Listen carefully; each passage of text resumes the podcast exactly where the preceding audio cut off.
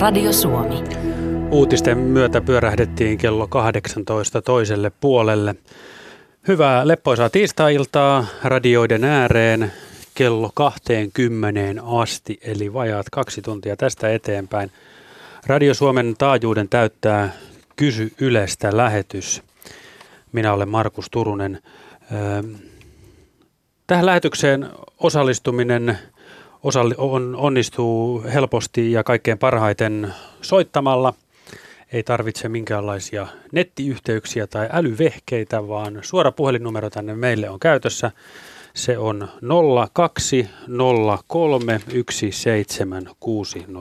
020317600. Puhumme erilaisista yleä käsittelevistä asioista siis tämän illan aikana. Puhelinnumero tänne päin 020317600.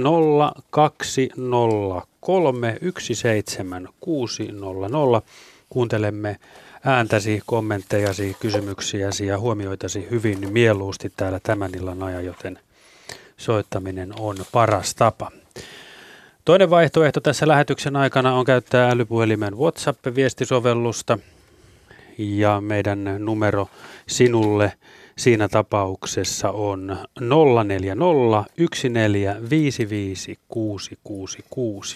Siis viestejä, kommentteja, kysymyksiä, huomioita voisi laittaa tänne päin myös WhatsAppilla 0401455666.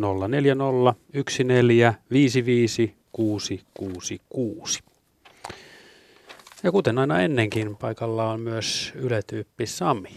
Terve. Terve Markus. Hyvää uutta vuotta sinulle. Kiitos samoin. Ja erittäin hyvää uutta vuotta meidän toimitusjohtaja Merja Yläanttilalle ja tervetuloa lähetykseen. Kiitoksia. Yle, Kiitos samoin Yle täyt- kaikille suomalaisille. Yle täyttää sata vuotta tällä vuosikymmenellä. Milläs fiiliksellä vuosikymmen on lähtenyt toimitusjohtajan tehtävistä katsoen käyntiin?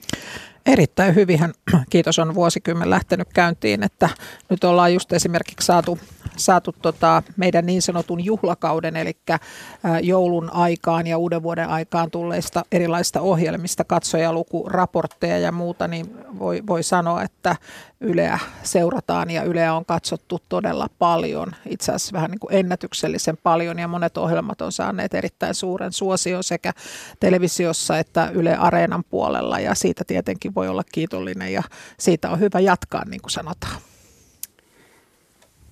Hyvä näin. Sitten meillä on täällä Riikka Räisänen, meidän uutis- ja ajankohtaistoimituksen päätoimittaja. Hyvää uutta vuotta sinulle. Kiitoksia ja hyvää uutta vuosikymmentä kaikille kuulijoille. Iloinen 20-luku on alkanut. Näin on. Mitäs iloista uutta uutisissa on ehditty tässä vuosikymmenen alussa jo saada aikaan? Ää, no aika tiukkoja uutistilanteitahan tässä on ollut, että ei ne aina niin iloisia ole. Niitä tietysti seurataan ja tota, koko ajan mennään kohti, mietitään miten voitaisiin palvella yleisöä paremmin eri kanavissa ja vähän kuka, kutakin oman tarpeensa halunsa mukaan. Onko se sitten mieli, mielitapa seurata uutisia, katsoa televisiosta niitä tai seurata verkosta tai katsoa Ylen aamua tai somekanavia, mikä se onkaan. Siinä me perustyössä yritetään koko ajan kehittyä paremmaksi. Kuulostaa hyvältä.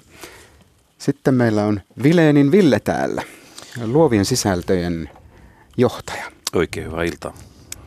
Mitenkäs sinun vuosikymmen on lähtenyt käyntiin? No kyllä oikein hyvin on lähtenyt. Tuota, näitä on tietysti niin kuin Merja sanoi, niin tässä on katseltu kaikenlaista sitä, mitä tämän juhlakauden aikana on tapahtunut ja ollaan kyllä tosi, tosi tyytyväisiä. Voisit sanoa vaikka pistona, että tuo Koivistosarja oli todellinen jymymenestys, niin kuin oletettiinkin. Ja iso puheenaihe myöskin, että tuotiin, tuotiin hyvä puheaihe ja tehtiin hyvää yhteistyötä tuotantoyhtiöiden kanssa. Onko vastaavan tyyppisiä sarjoja tulossa jatkossa? Ihan varmasti. Me ollaan nyt tehty Kekkosesta ja Koivistosta ja katsotaan mitä sitten seuraavaksi. Poliittinen historia ja, ja kaikenlainen kulttuurihistoria myöskin kiinnostaa ihmisiä laajasti. Näinhän se tekee. Tällä kertaa meillä on täällä vieraana myöskin voimia vähän Ylen ulkopuolelta. Viestinnän tutkija Kari Karppinen Helsingin yliopistosta. Kuinka sinun vuosikymmen on lähtenyt käyntiin? No ihan hyvin työmerkeissä yliopistollakin lukukausi alkanut. Oletko kiitos ehtinyt? Kutsusta. Kiitos, kiitos, että pääsit tulemaan. On hienoa, että meillä on täällä asiantuntijatalon ulkopuolelta mukana. Niin ja Kari, olet ammattisi kautta, työsi kautta ollut tekemisissä kansalaisten viestintämahdollisuuksiin liittyvissä asioissa esimerkiksi tai viestinnällisiin oikeuksiin. Osaatko antaa esimerkkiä Suomen kohdalta, että kuinka nämä oikeudet toteutuu ja mikä rooli siinä on yleisradiolla? Joo, tosiaan meillä on semmoinen hankekin kansalaisten viestinnällisten oikeuksien toteutumisesta Suomessa ja, ja sitten on myös tarkasteltu suomalaista viestintäpolitiikkaa, että, että millä välineillä voidaan edistää sananvapauden ja kansalaisten tiedonsaantia ja on ollut myös useimmissa kansainvälisissä vertailevissa hankkeissa mukana. Että kyllähän näiden perusteella tietysti voidaan sanoa, että verrattuna useimpiin maailman maihin, niin Suomessa toteutuu erittäin hyvin ja Yleisradio on, on tietysti historiallisesti keskeinen osa sitä, että meillä on tämmöinen instituutio, joka niin puutteistaan ja ongelmistaan huolimatta on kansainvälisesti katsoen kuitenkin riippumaton ja silloin aika vakaa asema ja ihmiset luottaa siihen, mikä tietysti tarkoita, että pitää olla tyytyväinen eikä ole mm. mitään kritisoitavaa, mutta kansainvälistä vertailu tietysti antaa osvittaa sitä, että asiat voisivat olla aika paljon huonomminkin, jos meillä ei olisi ollenkaan yleisradiota tai, mm. tai se joutuisi vaikka tietyn poliittisen puolueen kontrolliin. Mm. No mitä nämä tämmöiset perusoikeudet on? No tietysti lähdetään sananvapaudesta, mutta sitten me on lähdetty tämmöistä kansallisten, kansallisten viestinnällisten oikeuksien konseptista, johon kuuluu tiedonsaanti, mahdollisuudet itsensä ilmaisuun, dialogiin ja sitten yksityisyyteen, siis siihen, että kansalaisilla on tieto, miten heistä, heidän, heistä itseään koskevaa tietoa käytetään, joka on ajankohtainen kysymys myös näissä ajankohtaa kansainvälisten sosiaalisen median alustojen suhteen, että Yleisradio tietysti kaikilla näillä alueilla on keskeinen toimija, että sen lakisääteisiin tehtäviin kuuluu kansanvallan tukeminen ja tässäkin yritetään harjoittaa mm. dialogia kuulijoiden kanssa. Nimenomaan. Ja sitten se keskeinen tuottaa riippumatonta tietoa julkisen keskustelun ää, tota, tueksi. Mm. Onko se journalismia, ää, kulttuuria, viihdettä, mm. mitä tahansa.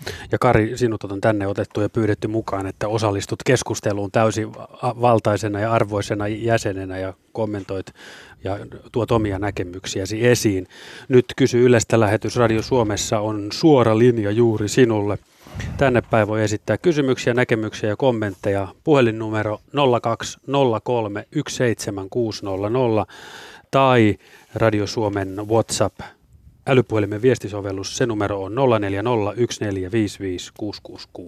Ja meidän lähetyksen teemana on Ylen merkitys, rooli ja tehtävä nyt ja tulevaisuudessa. Eli aika tämmöinen grandioosi teema on. 20-lukua tässä lähdetään yhdessä rakentamaan.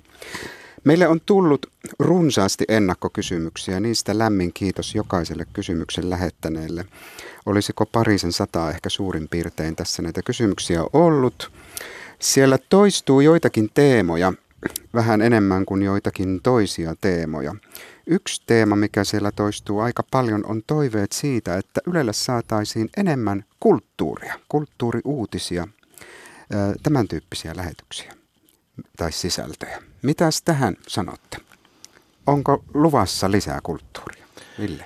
No joo, tota, kulttuurissa on aina vähän se, että kyllä meidän tarjonta aika laaja on, tai on todella laaja, jos otetaan vielä niin kuin areenan kaikki tallenteet ja kaikki huomioon kulttuurin saralla, joka on tietysti niin kuin laaja alue.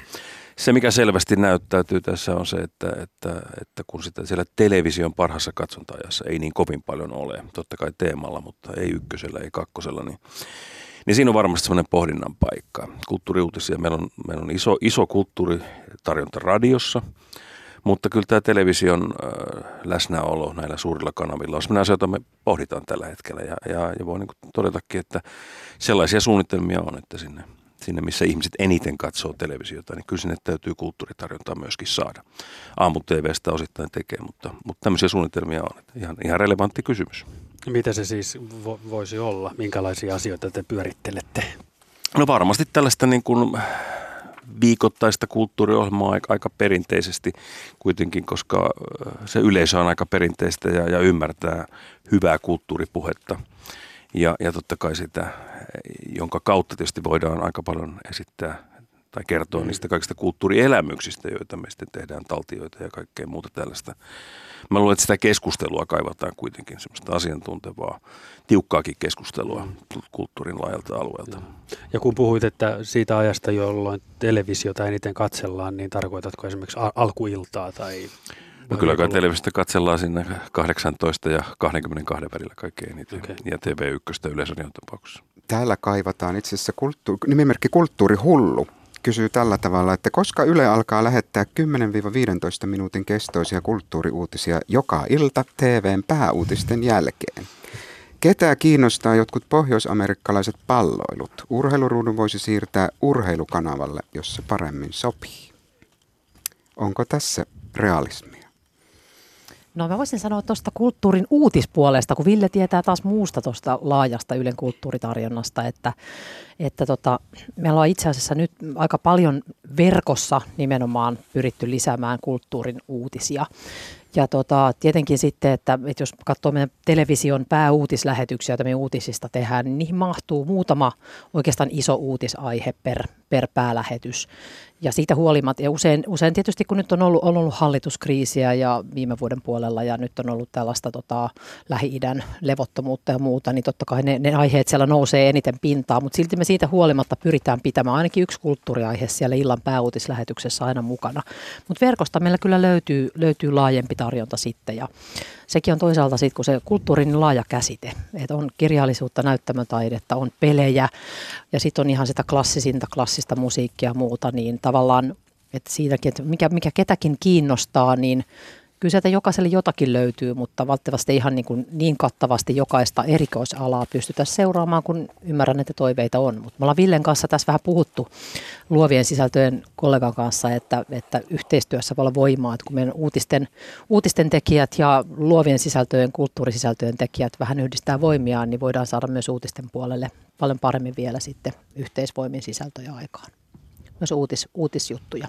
Tästä päivittäisyydestä kannattaa sanoa se, että meillä on päivittäinen radio-ohjelma kulttuurissa, mm. Kulttuuri Ykkönen, Yle, Yle Radio Yhdessä, että siellä käsitellään joka päivä kulttuuria.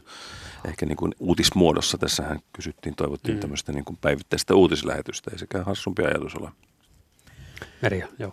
No joo, toimitusjohtajallahan ei sisältöratkaisut sinällään kuulu, mutta että voi nyt kuitenkin tässä ehkä pienessä piirissä tunnustaa, että itsekin olen aikamoinen kulttuuriystävä ja, ja, ja tunnistan, että Ylelle paitsi uutiset ja urheilu, niin kulttuuri ja meidän niin kuin ihan missiosta lähtevää, että me vahvistamme suomalaista yhteiskuntaa ja kulttuuria, niin kuuluu meidän tehtäväkenttään. Ja kun mä oon nyt täällä puolisentoista vuotta tässä hommassa ollut, niin ehkä semmoinen iso havainto on se, että me teemme täällä erittäin paljon, erittäin niin kuin laadukasta, hyvää kulttuurijournalismia, mutta myöskin monenlaista muuta kulttuurisisältöä. Ja ehkä siinä on se, että me voitaisiin niin kuin enemmän ottaa siitä meidän tekemisestä jo irti ja auttaa ihmisiä löytämään se kaikki paremmin ja, ja, ja tavallaan niin kuin sitä kautta pääsemään näiden meidän sisältöjen ja palvelujen ääreen. Se on jo yksi iso askel ja tässä oli hyviä esimerkkejä tästä, miten, miten uutistoiminnan ja luovien sisältöjen välistä yhteistyötäkin nyt halutaan nimenomaan vahvistaa sitä kautta, että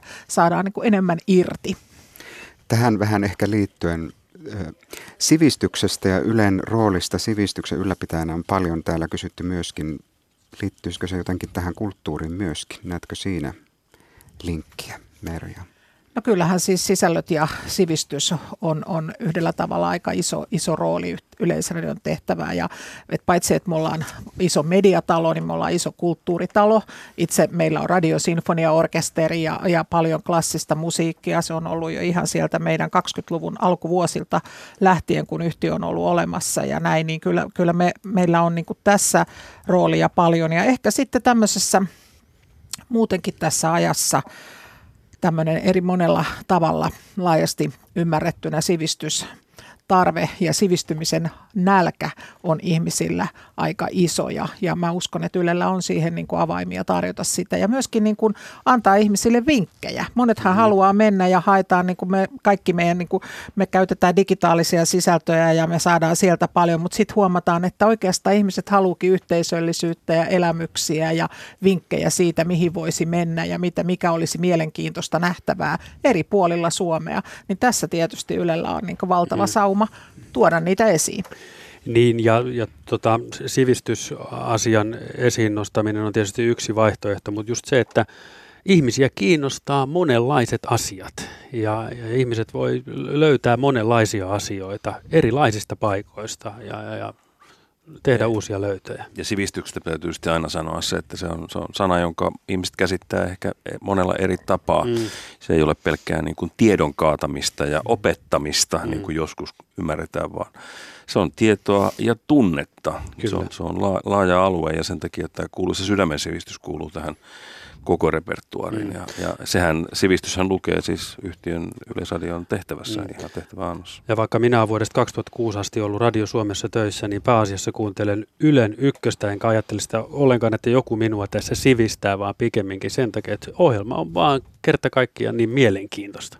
Kari, oliko sulla jotain? No tähän, tässä oli tämä urheilun ja kulttuurin vastakkainasettelu, se on tietysti tavallaan dilemma Yleisradiolle, että pitäisi palvella kaikkia suomalaisia, että se kulttuuri on tietysti semmoinen, joka on lainsäädännössä Ylen tehtävä ja sitä ei ehkä kukaan muu tee, että se on ydinasia, mutta sitten taas urheilu on ehkä tosi tärkeä semmoiselle, jotka satunnaisemmin kuluttaa Ylen sisältöjä, kun taas ne suurkuluttajat ehkä on just niitä kulttuurikuluttajia, että siinä joutuu tasapainottelemaan sen kanssa, että tarjoaa vähän jotain niille, kun halutaan kuitenkin kaikille tarjota jotenkin jotain ja saada heitä Ylen kuluttajiksi, eikä voida palvella vaan niitä, jotka haluaisi kuunnella Ylen mm. ykköstä tai klassista musiikkia ja niin edelleen. Ja sitten vielä, Yle on tietysti myös vallankäyttäjä siinä, että he on suomalaisessa yhteiskunnassa merkittävä tekijä siinä, että mikä kulttuuri pääsee esiin, mm. että se minkälaisesta kulttuurista ylipäänsä kerrotaan, minkälaista musiikkia soetaan, niin onhan Ylellä ihan valtavan suuri tota, asema siinä vallankäyttäjänä kulttuurikentällä myös. Pätee niin myöskin urheilu eri lajeihin. Tuosta urheilusta olisi vielä on niin hauska todeta se, että se on kuitenkin sellainen, että kun vaikka Suomi, no ensi kesänä huuhkajat pelaa, niin kyllähän nämä, tai siis suomalainen lätkä menestyy jossain tai muuta, niin kyllähän se yhdistää myös suomalaisia ihan semmoisen niin kuin tavallaan jopa leirinuotiomaisesti saman asian äärelle. Kun aika paljon keskustelussa sellaista polarisoivaa ja aika kovaakin kieltä käytetään, suomalaiset käyttää toisistaan, niin onhan se hienoa, että sitten Yle voi tarjota tällaisia yhteisiä niin kuin ihan kansallisia elämyksiä ihmisille se urheilun äärellä myös, vaikka se joitain, se urheilutaidonta vähän ärsyttääkin. Mutta. Mm, tietysti muistaa, että kulttuuri yhdistää myös Samalla tavalla, kyllä. kyllä. Tämä sama, samahan tulee meidän tutkimukset tulee esiin, että tämä urheilu on niin kuin voimakkaimmin polarisoiva. Mm. Mutta sitten ei ihan loppuasti suostu hyväksymään sitä, että tässä pöydän ympärillä on varmaan muitakin, jotka kuluttaa urheilua ja kuluttaa kulttuuria ihan, ihan, ihan vaikka yhtä paljon. Mm. Ja ei, ei voi ajatella niin, että nyt nuo vaan katsoo urheilua tai kuuntelee ja, ja toiset sitten kulttuuria. Että kyllä mä mm. suostu hyväksymään sitä, että tämä olisi ihan tällainen joko tai asia. Että mm. kyllä, kyllä laaja-alaisuutta on. Hyvä ja pointti. Ja jos vielä ajatellaan ihan tämmöisiä resursseja, niin siihen voi todeta kuitenkin, että urheiluun Yleisradio käyttää, käyttää sisältöbudjetista, joka on, on semmoiset 380 miljoonaa siis, mitä käytetään sisältöihin ja palveluihin vuosittain, niin kulttuuri- ja viihteeseen käytetään reilu 80 miljoonaa ja sitten urheiluun noin 50 mukaan lukien urheiluutiset, että, että siinäkin mielessä kyllä panostusta tälle kulttuuripuolellekin on, on ihan reilusti.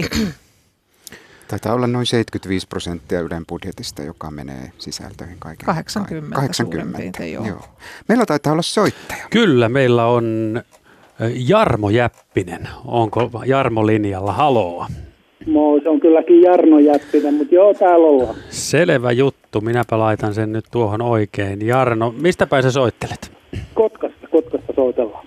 Joo. Terveisiä siis Kotkaan. Minkälainen idea tai ajatus sulla on? No tämä on, tää on aika iso ja mä oon jo 2006 ekan kerran lähtenyt. Mulla olisi tämmöinen, että kun BBC tekee Britanniassa tälle, että tavalliset ihmiset voi lähettää e- elokuvaideoita, käsikirjoituksia, TV-ohjelmaideoita, kuunnelmaideoita. Ja hyvät, hyvät ideat lähdetään toteuttamaan, mutta huonoistakin saa palautetta. Niin mulla olisi tällainen, että voisiko Ylellä olla niin kuin yhden luukun idea, jossa ihan tavallinen mm. ihminen voisi lähettää tuon ohjelmaidean ja sitten sit katsottaisiin Ylen kanssa, että voiko sen toteuttaa vai ei. Ja sitten jos se on huono, niin saisi palautetta, että miksi se on huono. Annetaan täällä studiossa hetki vastaus- ja mietintäaikaa, mutta mä kysyn Jarno ensin sulta, että mistä sä oot kuullut, että BBCllä on tämmöinen vastaava vastaava mä, mä otin aikanaan selvää ja mä oon myös lähettänyt omia TV-ohjelmia aikanaan BBClle, josta on kyllä tullut iloisesti takaisin. Okay. Mä oon itse kokeillut sitä systeemiä. Joo, ja siellä vaikka, vaikka se ei mene läpi, niin siinä tapauksessa silti tulee joku kommentti tai, tai joku, kuittaus kommentti tulee, miksei sitä voi toteuttaa, ainakin BBC tulee. Joo. Onko tällä toiminnolla BBCllä joku oma nimi? Onko tällä joku, tota, tiedäksä? Ennen, mutta mut silloin, ja mä en ole nyt vähän aikaa sitten käyttänyt, mutta tota, aikanaan se oli yhden luukun periaate. Niillä on niinku palautelomake, jonne pystyy ideoita laittaa. Ja, Okei. Okay. Tai siis lähinnä ohjelmaideoita ja näin. Siis palauta, palautelomake on erikseen, mutta siis niillä on ihan ohjelmaideoilla ja käsikirjoituksella ja kuunnelmilla niin kuin tämä palautelaatikko. Niin, niin, eli kansalaisilta ihmisiltä sisältöä. Kyllä, Tosi että TVtä tavallaan- toisenlaisessa muodossa. niin. No, tämä tosi TV on vähän eri juttu, tai siis silleen, jos puhutaan niin kuin kuluttajan kannalta tai tekijän kannalta, mutta mä puhun ihan niin kuin, että ohjelmaideoista, että voisihan siellä olla tosi TV-ohjelmaideoita, voisihan siellä olla fiktiivisen TV-ohjelma niin kuin käsikirjoitus. Totta, totta juuri näin. Mä Niin. enemmän puhun tästä niin kuin luovuuden kannalta. Et jotenkin mä aina käsitän tämän tosi TVn, että se mennään vähän niin kuin tyrkylle ja niin kuin Joo. halutaan, halutaan se viisi minuuttia julkisuudessa. Mutta mä puhun nyt niin kuin, että luotaisiin jotain uutta. Kyllä, joo, nimenomaan hyvä, hyvä näin. Tämä oli ehkä minun mutkia oikova ajatus, mutta Ville, oliko sulla tähän? Joo, no voisin nyt sanoa sen verran ainakin, että, että tietysti meille tulee hurja määrä ensinnäkin palautetta, mutta tulee myös ideoita, ajatuksia ja, ja kaikkea sellaista rakentavaa. BBCin kohdalla tietysti vähän täytyy käsiä nostaa, pystyy yhtiö on kymmenen kertaa suurempi henkilökunnaltaan kuin tämä Yleisradio, että me ei ihan kaikkeen palautteen pystytä vastaamaan. Palautetta tulee tosi paljon, joka on, joka on, joka on niin kuin hieno juttu ja, ja, ja tämä on hyvä ajatus. Tota, kyllä me vakavasti käsikirjoituksiin ja tällaisiin hyvin punnittuihin ohjelmaideoihin pyritään vastaamaan. Mutta kyllä niitä käsikirjoitusajatelmia ja niitäkin tulee, tulee todella paljon, että mielellään vastattaisiin enemmän, mutta, tuota, mutta se valitettavasti ei ihan kaikilta, kaikilta osin ole mahdollista. Mutta täytyy miettiä, mitä voidaan tehdä. Että ainakin sellaiset punnitut ohjelmaideat, jossa on oikein pitkälle ajateltu sitä, mi- minkälainen olisi, niin tuota, kyllä, kyllä niistä on keskusteltu niiden, niiden tuota, ajatusten lähettäjien kanssa, mutta ei varmaan ihan siinä, siinä mittakaavassa, mitä, mitä sinä siellä ajattelet. Miten se käytännössä sitten menee? Tämä, niin kuin, mitä kautta ideat yleensä tulee, miten ne syntyy, miten se prosessi, että valmis TV-sarja saadaan ruutuun, miten se menee? No yleensä, jos puhutaan täältä niin kuin tämmöiseltä puolta, jossa käsikirjoitetaan ohjelmia tai mietitään näin ja ei tehdä tämmöistä niin kuin suoraa ja tällaista näin, niin, niin tota, tuottajat on avainasemassa tämmöisessä mm. Teollisuudessa, jotka, jotka ottaa ideoita vastaan ja, ja toimittajat ja tuottajat pallottelee niitä ja rakentaa niistä erilaisia konsepteja ja, ja sitten sitä kehitetään, sitä, sitä ajatusta, mikä se voisi olla ja, ja sitten vähitellen tullaan ehkä semmoisen tulokseen, että nyt tässä olisi meillä mahdollisuus tehdä se. Sitten tulee nämä resurssit kysymykseen, mm. että ja mihin ja, ja mille kanavalle ja, ja minkälainen ja näin. Sellaista se toiminta näiden luovien ideoiden kanssa on. Joskus kypsyttely kestää pitkään, että tuollaista draamasarjaa, joko kokonaan käsikirjoitellaan, niin, niin sitä voidaan tehdä viidestä kuuteen vuoteen. Mm. Ja, ja tuommoiset niin kuin ehkä vähän, vähän lyhyemmät ideat, niin nekin kuitenkin vuoden kestää, Joo. jos niin kuin televisioon tehdään oikein kunnolla. Jarno, oletko sä lähettänyt Ylelle videoita tai ajatuksia? On, on aikanaan. Ja mulla oli yksi semmoinen vähän, siis tosi TV-mäinen, mutta et se sopii enemmän tähän aikaan. Mulla oli semmoinen suuri seikkailumainen nimeltä Itämeren paras, mutta siinä oli nimenomaan tämä ilmastonmuutos huomioitu jo yli kymmenen vuotta sitten. Siinä okay. On niin kuin yritetty Itämeren niin kuin, tilaa parantaa sellaisilla järkevillä tehtävillä, että se ei ollut ihan hömppää. Ja kyllä mä sain siitä ihan hyvää palautetta, mutta se ei ollut silloin toteuttamiskelpoinen. Joo. Ö, oliko nämä sun BBClle lähettämät jutut niin samantyyppisiä? No, muistaakseni ei. Muistaakseni BBC, mä sain, mulla oli semmoinen kuin kirjailijoiden idols, näin yksinkertaistettuna, että, että kirjailijo, 12 kirjailijaa ja yksi niistä saa kustannussopimuksen. Ja se ei okay. minusta, minusta ei edes sovi niin kuin Ylelle, että se on enemmän kaupallisemman puolella, mutta tämä toinen olisi ollut. ollut niin, tota, no, joo, BBC vastasi mulle, että tämä on enemmän kaupallisen puolen hei, niin kuin tota, heidän. Että. Niin just. Mutta. BBC-vastaukset on aina ollut vähän, ne on vähän sille niin kuin nopeasti tehty, että kiitos kun lähetit, mutta valitettavasti ei voida, että Niin ei siinä silleen syvyyttä ollut. Joo, mutta mä pidän Jarno siitä, että sulla on intoa ja halua ajatella, miettiä asioita ja edistää niitä myös. Kyllä. Joo. Toivotaan, että tämä nyt jollain lailla jossain muodossa kenties. Ja toivotaan sitkeyttä. No ideathan on, on Niin. loistavia. Niin, ja, niin ja, mä voisin kuvitella, että ihmiset, jotka etsii ideoita, niin tavallaan jo äh, muiden kunkin kuin omien ajatusten pyöritteleminen voisi vois tuoda lisää, lisää laajaa, laajuutta ja skaalaa siihen.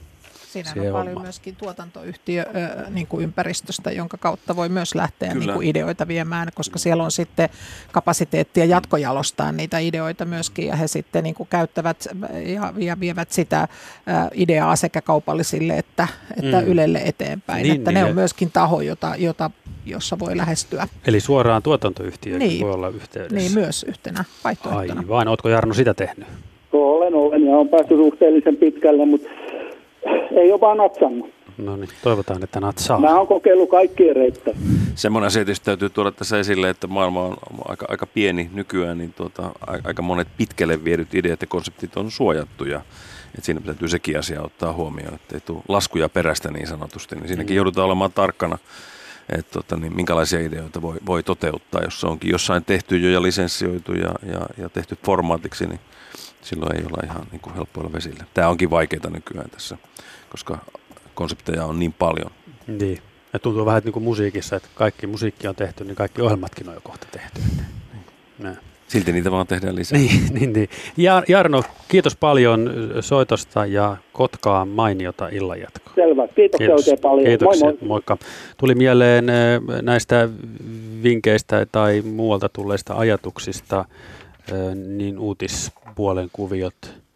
Mm, miten minkälaiset prosessit edeltävät uutisen syntymistä? Oletetaan nyt, että Hormusin salmi suljetaan, niin se nyt on jo sinällään uutinen, mutta onhan, onhan toki muunlaisiakin uutisia, kuten vaikka nyt kulttuuriuutiset. Mä voisin mm. kuvitella, että aika moni kulttuuritaho pitää huolen siitä, että Yle Uutisten sähköpostiin myös laitetaan tieto siitä, että mitä on tulossa. Kyllä. Mutta Joo, si- siitähän, siitähän joo. se vasta alkaa. Joo, vinkkejä tulee tosi paljon, että kyllä tämä, tota, kun Jarno tuolla Kotkasta puhuu näistä niin kuin TV-ohjelmakonseptivinkkeistä, niin me saadaan tosi paljon juttuvinkkejä myös. Ja todella kannustan niitä lähettämään, että jos huomaa sellaisen asian, josta toivoisi uutisoitavan ja tota, tai joku idea, jota toivoisi, että me tutkitaan ja pengotaan, niin ilman muuta kannattaa lähestyä suoraan meidän toimittajia tai meidän toimituksen päälliköitä tai vaikka suoraan meikäläiselle lähettää toiveita, niin etsin sitten sopivan. Totta kai me ei niin kuin pelkän vinkin perusteella uutisoida, vaan siitä alkaa semmoinen se journalistinen prosessi. Eli selvitetään asiaa, hankitaan tietoa, verifioidaan sitä,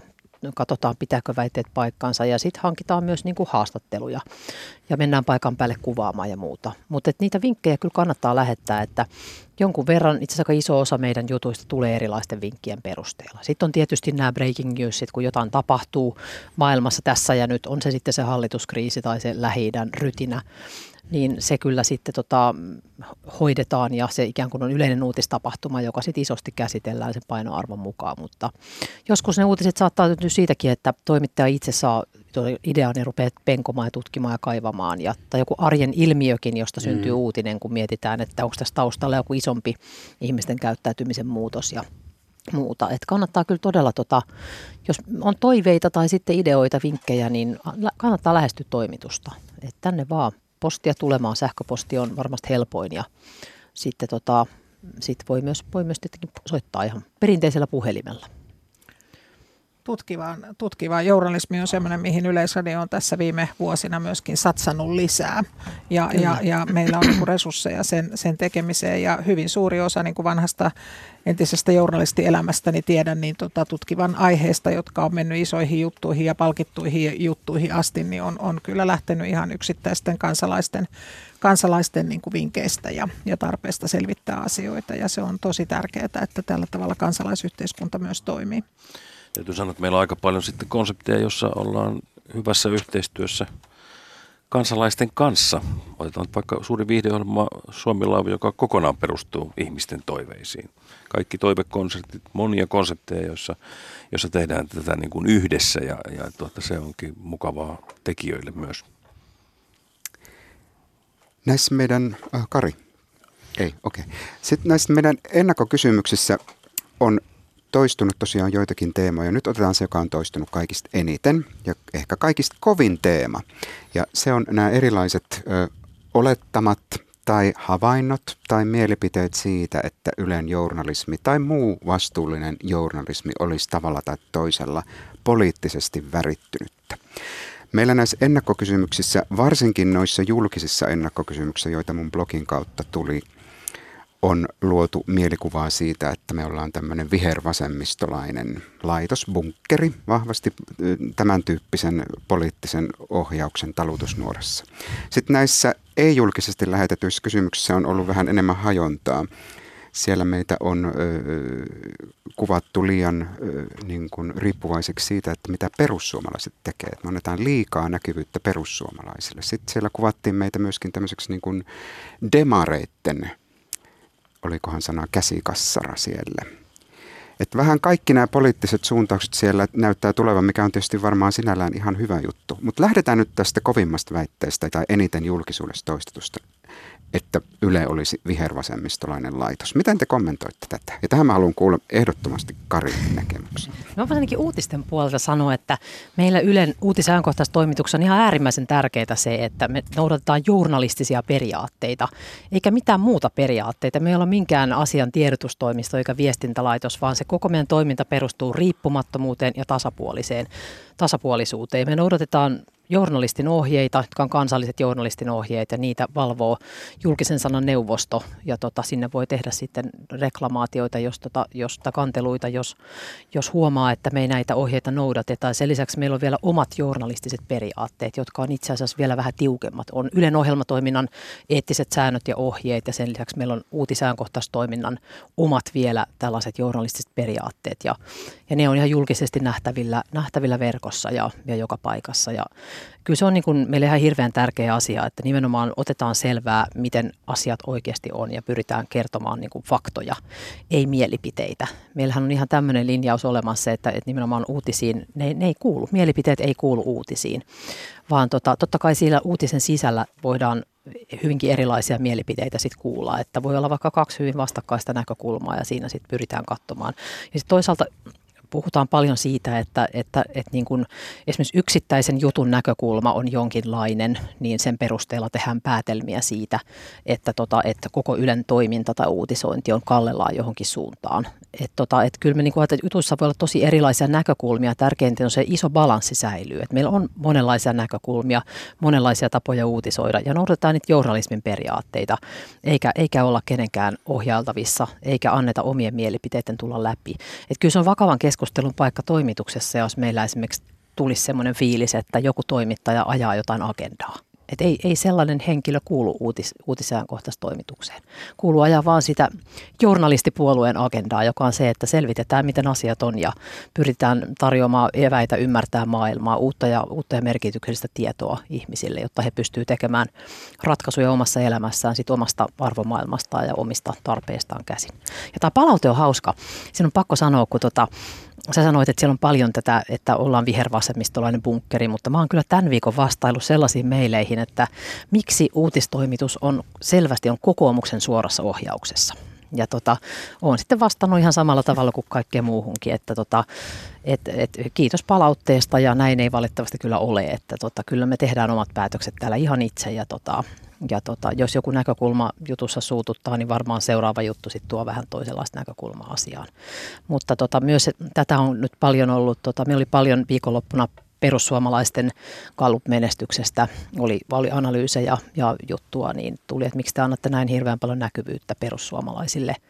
Että kyllä tätä kritiikkiä semmoisesta niin kuin vinoutumisesta tulee ihan joka suunnasta. Ja niin kauan kuin sitä tulee vähän niin kuin joka suunnasta, niin musta se on tavallaan jopa ihan hyvä juttu. Kyllä meitä saa kritisoida, pitää kritisoida, siltä tuntuu ja totta kai vastataan, mutta tärkeää, että me itse tiedetään, miten me toimitaan ja, ja ne periaatteet on kirkkaat. Merja. Tämä on tärkeä kysymys ja on tietysti hyvä, että me myös täällä itse analysoimme tätä kuvaa, mikä meistä syntyy. Ja, ja, ja tota, sitä, se, on, se on yksi asia ja kokonaisuudesta.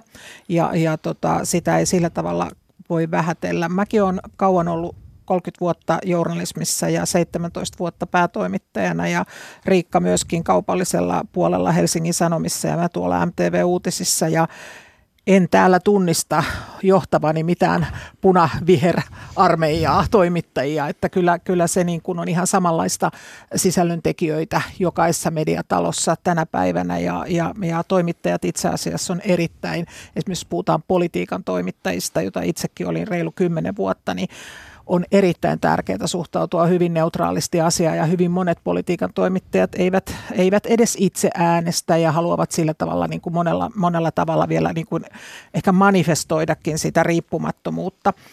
Ja, ja on samaa mieltä, että, että silloin kun tämä palaute tulee, niin kun sitä tulee joka suunnasta, nyt on kaikki, kaikki niin kuin poliittiset tahot tässä keskustelussa jo mainittu, jotka valittavat yleisradiosta sisällöstä, niin sillä tavalla me varmaan ollaan niin kuin sitten kuitenkin kohtuullisen hyviä ja tarvittaessa vähän koviakin joka suuntaan, mikä on mun mielestä median tehtävä nyt vaan tässä ajassa on ehkä sellainen, sellainen yksi piirre, että kun käydään ylipäätänsä käsitellään jotain kiistanalaisia asioita, mainitaan nyt vaikka maahanmuutto tai ilmastonmuutos, niin jo se, että niitä käsitellään, ärsyttää osaa ihmisiä, riippumatta siitä yhtään, millä tavalla niitä käsitellään. Riikka tässä otti esiin, että meillä oli tästä perussuomalaisten kannatuksesta juttua, niin se ärsytti muita kuin perussuomalaisia. Sitten perussuomalaisia mm. ärsytti se, että millä tavalla sitä käsiteltiin, joka taas heidän mielestään ei ollut niin kuin kokonainen tai, tai, tai täydellinen käsittelytapa. niin, niin nää, tässä niin kuin ajassa on tämmöisiä piirteitä, että on hyvin vaikea, vaikea tota, tavallaan ennakoida, koska sitten pitäisi niin kuin kasa aiheita putsata kokonaan yhteiskunnallista keskustelupöydästä ja mä luulen, että se ei ole kuitenkaan tarkoituksenmukaista eikä mahdollista. Mä näen se... tässä ajassa paljon sellaista keskustelun henkeä, että jos sä et ole meidän kanssa samaa mieltä, niin sä oot meitä vastaan. Tilaa semmoiselle erilaiselle mielipiteelle ei oikein ole, mutta mm. nyt Kari, miten sä näet, miten sä, millä korvalla sä kuuntelet nyt sitä, miten tässä vastattiin näihin väitteisiin? No yleläistä ei voi tietenkään mitenkään muuten vastata, mutta tietysti keskustelu eri medioiden ideologista vinoutumista on tietysti niin kuin kuuluu yleisön oikeuksiin ja on ihan peruskamaa, että samalla arvioidaan Helsingin Sanomia ja muita, onko ne oikeistolaisia ja vasemmistolaisia.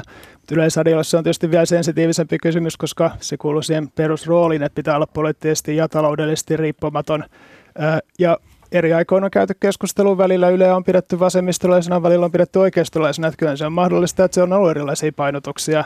Et, ja ei varmaan niin kuin, on varmaan ihan totta, että toimittajissa saattaa olla enemmän tiettyyn puolueiden kannattajia kuin muiden. Että jossain vaiheessa Suomessa on tehty kyselyitä, missä on, on tutkittu toimittajien, ei nimenomaan Ylen toimittajien, mutta yleensä toimittajien puoluekantoja. Ja vaadittu, että niitä pitäisi tuoda julkisesti esille. Että, ja on saatu tuloksia, että ehkä vasemmistopuolet ja vihreät on toimittajissa yliedustettuina, niin kuin muissakin ammateissa, taas esimerkiksi poliiseissa on perussuomalaiset yliedustettuina. Että tämmöisiä vinoutumia saattaa olla. Sitten taas on myös todettu, että päätoimittajat taas sitä äänestää useammin kokoomusta, tämän tyyppisiä kysymyksiä, että sitten on kysymys, että pystytäänkö ne asettamaan ne puoluetaustat ää, sivuun ja tekemään riippumaton uutisointia journalistisen ammattitaidon varjolla. Mutta kyllä mielestäni tämä keskustelu on, on tervettä ja minusta täytyy pystyä kritisoimaan sitä, miten uutisoidaan ja nostamaan esille tämmöisiä kysymyksiä. Sitten tämä polarisaatiokulma on siinä tietysti, että se on vähän ongelmallista, jos se keskustelu menee siihen, että, että tarkoitushakuisesti pyritään leimaamaan valtamediaa tai yleisradiota vihervasemmistolaiseksi, jolloin se on tavallaan niin kuin tarkoitushakusta, että siinä pyritään rakentamaan sitä vastakkainasettelua, joka sitten pönkittää esimerkiksi vaihtoehtomedian asemaa tai tiettyjä yhteiskunnallisia toimijoita, että he on nyt niin kuin aito kansan ääni tai näin. Et siinä pitää mielestäni erottaa semmoinen terve keskustelu niistä uutiskriteereistä, valinnoista, miten uutisoidaan tietyistä kysymyksistä ja sitten tämmöinen tie- tietoisesti polarisaatiota ja vastakkainasettelua hakeva niin kuin strateginen yleisradion leimaaminen. Mun mielestä tuo on äärimmäisen keskeinen pointti ja tässä juuri on sitä haastetta kyllä varmasti riittää.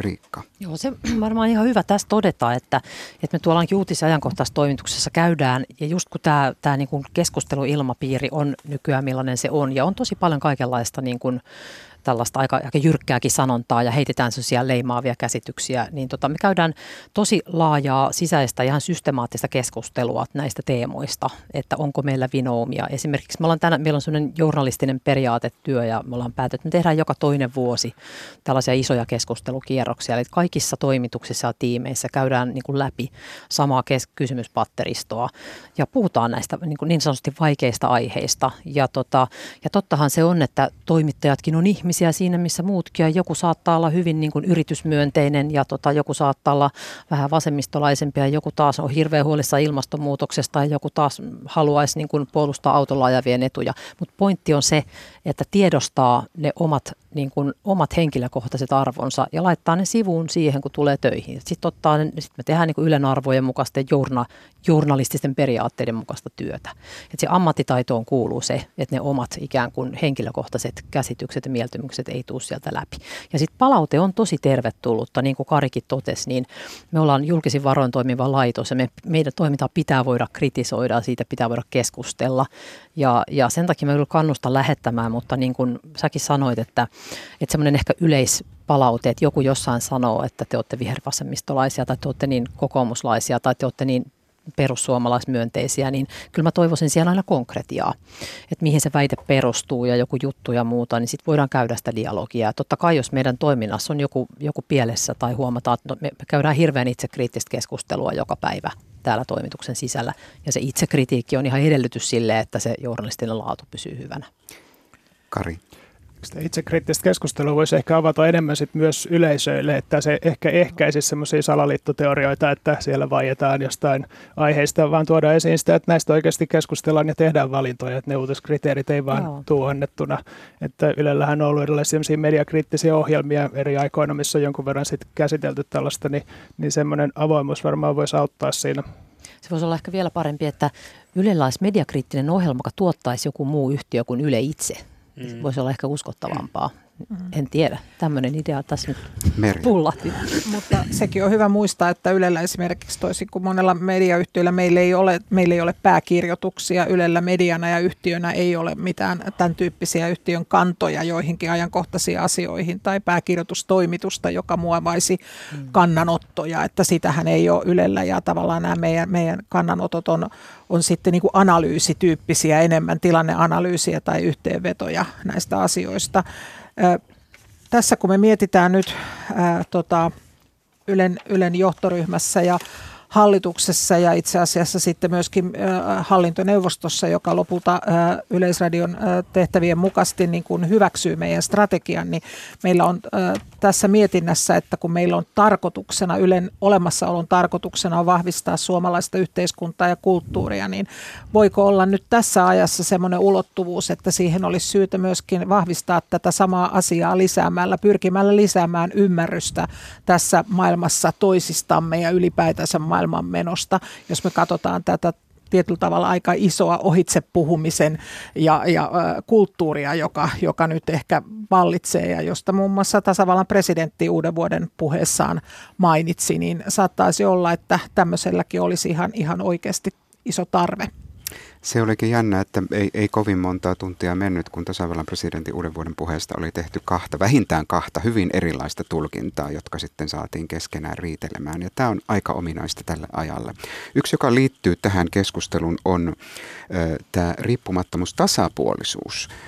Ö, miten Yle siitä pitää huolen? Miten esimerkiksi meidän vierasvalintoja katsotaan? tasapuolisuutta ajatellen, kun täällä on aika monta sellaista kommenttia, jossa sanotaan, että meillä on aina samat vihervasemmistolaiset tutkijat esimerkiksi vierain. Joo, tota, me ainakin, mä voisin vastata uutisajankohtaistoimituksen puolesta, että me seurataan hyvin tarkasti meidän omia vierasvalintoja nimenomaan sen takia, että me ei vahingossa lähdetä soittelemaan esimerkiksi koska tehdään kiireessä, tehdään asioita, tilanteet muuttuu ja sitten meillä on tiettyjä ihmisiä, jotka mielellään aina tulee, joilla on aikaa tulla, jotka haluaa tulla, jotka on supliikkeja, ettei sorruta esimerkiksi liian helppoihin valintoihin, vaan ne täytyy olla sekä, tota, siis ajatellaan vaikka asiantuntijakeskustelijoita erilaisissa keskustelu vaikka A-studioissa, niin niin tota, se on niin kuin arvo sinänsä, että me tuodaan siinäkin diversiteettiä. Erila, esimerkiksi jonkun alan useampiakin tietyn alan tutkijoita kuin vain yksi tutkija, vaan tuodaan miehiä, naisia, nuorempia, vanhempia, erilaisia asioihin erikoistuneita tutkijoita. Sitten toinen, mitä me seurataan, on, on tota, esimerkiksi puoluekanta, koska me Paljon käydään tota keskustelua politiikasta, ajankohtaisista aiheista ja siinä on mukana kansanedustajia, poliitikkoja, ministereitä. Tämä on äärimmäisen tärkeä asia meille. Me todella naulataan itsemme seinään näiden taulukoittemme kanssa siitä, että tota ajan, ajassa ne tietysti täytyy tasaantua. Et ei voi ajatella, että joka kerta on kaikista puolueista. Et se on asian mukaan ja asiantuntemuksen mukaan, että et poliitikoillakin on erilaisia, joku on erikoistunut turvallisuuspolitiikkaan, joku sosiaalipolitiikkaan. Ja, ja tässä me kyllä it, itteemme tarkastellaan tosi itsekriittisesti, että sen täytyy olla tavalla tai toisella sillä järkevästi balanssissa. Sitten toinen, mitä me seurataan, on esimerkiksi sukupuolijakauma, kun me muutama vuosi sitten huomattiin, että on tendenssiä, tai ihan kansainvälinen kansainvälinen ongelma itse asiassa, että media nostaa helpommin miespuolisia kuin naispuolisia asiantuntijoita. Meidän haastateltavien jakauma oli niin kuin räikeimmillään, että 70 prosenttia miespuolisia, 30 prosenttia naispuolisia. Sitten todettiin, että no eihän tämä maailma, tai kuva on todenmukaista kuvaa maailmasta. Ja ruvettiin seuraamaan myös tätä sukupuolijakaumaa. Kyllähän se on tasaantunut huomattavasti. Ja sitten kun tätä ruvetaan tekemään, niin saadaan myös uusia uusia kasvoja esiin, semmoisia tutkijoita, jotka myös aikaisemmin on ollut mukana keskustelemassa tai asiantuntijoita tai ihan liike-elämän puolelta sellaisia ihmisiä, joita ei aikaisemmin haastateltu. Että tämä on kyllä hirveän tärkeä asia ja sitä saa kyllä, sitä saa seurata ja saa laskea. Niin lasketaan mekin, että, tota, että sit jos me joskus epäonnistutaan asiassa, niin tota, kyllä me siitä sitten pyritään opiksi ottamaan. Hyvä. Ville. No ehkä tähän voisi lisätä sen vielä, että me työskennellään tällä luovalla puolella paljon luovien ihmisten kanssa, taiteilijoiden kanssa, muiden, joissa on paljon ihmisiä, joilla on vankkoja mielipiteitä, niin kuin taiteilijoilla kuuluu ollakin kaikkina aikoina. Ja ne mielipiteet ei ole aina yleisradion mielipiteitä, silti näiden ihmisten kanssa työskennellään siinä taiteessa ja luovuudessa, että, että se joskus värittää ehkä tätä keskustelua. No saatko sä Ville luovien sisältöjen johtajana paljon palautetta katsojilta tai kuuntelijoilta, että, että on kallellaan johonkin suuntaan joku sisältö? No tietysti tämä tämmöinen asiaohjelmapuoli ja, ja sellainen, jossa tietysti edistetään hyviä asioita, niin, niin kyllä mun täytyy allekirjoittaa se, että aika on, on, on altis sellaiselle väärinymmärrykselle ja, ja, ja ihan tarkoitukselle, tarkoitukselliselle mustamalaiselle asioista, joita ei aina voisi uskoa, että ne voi kääntää sillä tavalla en ihan tiedä, mitä sille asialle voi tehdä. Kaikkien meidän pitää niin kuin sen, sen puolesta taistella, että keskustelu on tärkeää, mm. mutta, mutta semmoinen niin kuin räikein, räikein tarkoituksille mustamaalaaminen pitää myöskin jättää oma arvoonsa. Mm. Niin. Mä oon huomannut sen, että jos joku sisältö ei ole oman kokijan oman arvomaailman kanssa yhteneväinen, niin silloin helposti annetaan ko- kovaakin palautetta. Annetaan todella kovaa palautetta ja, ja, ja täytyy sanoa aika paljon palautetta lukevana, että aika vahvasti se kyllä värittyy se viestintäympäristö, mitä itse kenenkin ympärillä on, niin vaikuttaa siihen, että millä tavalla myöskin sitten ehkä Ylekin koetaan. Että jos nyt vaikka olet sitten perussuomalainen tai keskustalainen tai mikä tahansa ja luet sitten niitä puolueen medioita ja tiivi, tiiviisti sitä asiaa, joka on ehkä juuri siihen poliittiseen ideologiaan kallellaan ja tulet sitten Ylen sivuille, niin ei se mikään yllätys ole, jos Yle näyttääkin sitten vähän niin kuin olevan toisen suuntaan kalle. Oliko Kari sulla tähän vielä jotain nyt yleisesti liittyen? No ehkä tuohon kysymykseen näistä puhutaan kuplista ja siitä, että ihmisillä on hyvin vahvoja poliittisia mielipiteitä, niin sitä helposti liioitellaankin, että myös sosiaalisessa mediassa ne, joilla on hyvin vahvoja mielipiteitä, niin pääsee helposti esiin tai tämmöisiin palautekyselyihinkin usein vastaan ei ole ne vahvimmat mielipiteet, mutta sitten saattaa kuitenkin olla, että suurin osa kuulijoista ehkä pitää sitä kohtuullisen mm. tasapuolisena, mutta ei tee siitä suurta mekkalaa, että sitä ei voi niinku olettaa, että se on fakta, että kaikki ajattelee näin. Kello on tuota pikaa 18.50, kuuntelemme Merisään uutisia, urheilua ja kello 19.05 jatkamme Radio Suomessa Kysy Ylestä iltaa. Soita meille, kommentoi, kysy, ihmettele 020317600. Laita älypuhelimen WhatsApp-viestipalvelulla viestiä. Numeromme on 0401455666.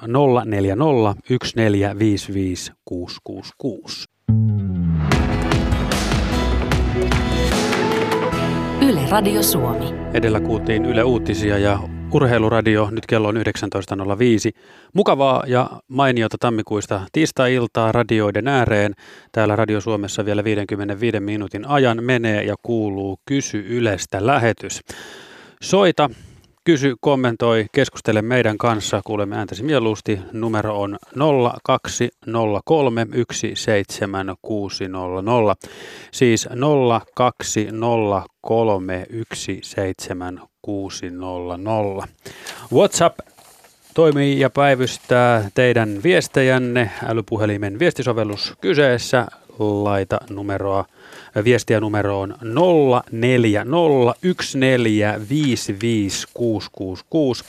Paikalla on ollut ja on edelleen Ylen toimitusjohtaja Merja Yläanttila, viestinnän tutkija Kari Karppinen Helsingin yliopistosta, uutisten päätoimittaja Riikka Räisänen ja luovien sisältöjen johtaja Ville Vileen sekä Yle-tyyppi Sami Koivisto ja minä olen Markus Turunen. Siis kahdeksaan asti vielä. Ja ennakkokysymyksiä on tosiaankin tullut runsaasti, satoja kappaleita ja nyt otetaan niistä kysymys, jonka meille on lähettänyt Jari Nurmi. Kiittelee meitä jo etukäteen tästä illasta ja hänellä on pitkä kysymys. Poimitaan tästä alusta maininta Yle kahveista. Viime vuonna Yle kävi tapaamassa ihmisiä ympäri Suomea. Yle, kutsu Yle kahville konseptin merkeissä. Miten nämä tapaamiset ovat muuttaneet Ylen ohjelmapolitiikkaa? Ja onko kenties näille jatkoa? Merja. No kiitoksia. Tämä oli kyllä hieno, hieno kysymys ja tämä Yle Kahvila-konsepti on tosiaan viime, viime vuonna alkanut ja me saatiin yli 700 kutsua ja ollaan tavattu reilut puolitoista tuhatta ihmistä eri puolilta Suomea ja kyllähän me on oltu siinä nimenomaan kuulolla.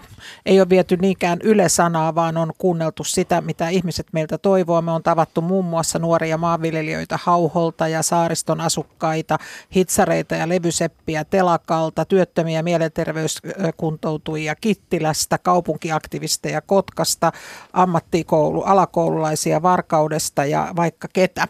Eli tämä on ollut hyvin iso kirjo ja itse asiassa kysymyksen ajankohta on nyt todella hyvä, koska me otetaan nyt vastaan lisää niitä kutsuja tässä tammi, tammi-helmikuussa ja, ja tota, tästä tulee vielä on, on tarkemmat ohjeet tuolla siis sekä Radio Suomessa että Yle verkkosivuilla ja, ja tota, me päät, sitten katsomme ne kutsut läpi ja teemme vierailuja maalis-toukokuun välisenä aikana ja, ja sieltä nimenomaan on, otetaan ohjelmaideoita ja juttuvinkkejä. Tässä tämän ohjelman alkupuolella keskusteltiin muun muassa kulttuurista ja kulttuurin lisäämisestä ja siitä tarpeesta, niin nämä on näitä huomioita, joita näiltä kahveilta myös on tullut.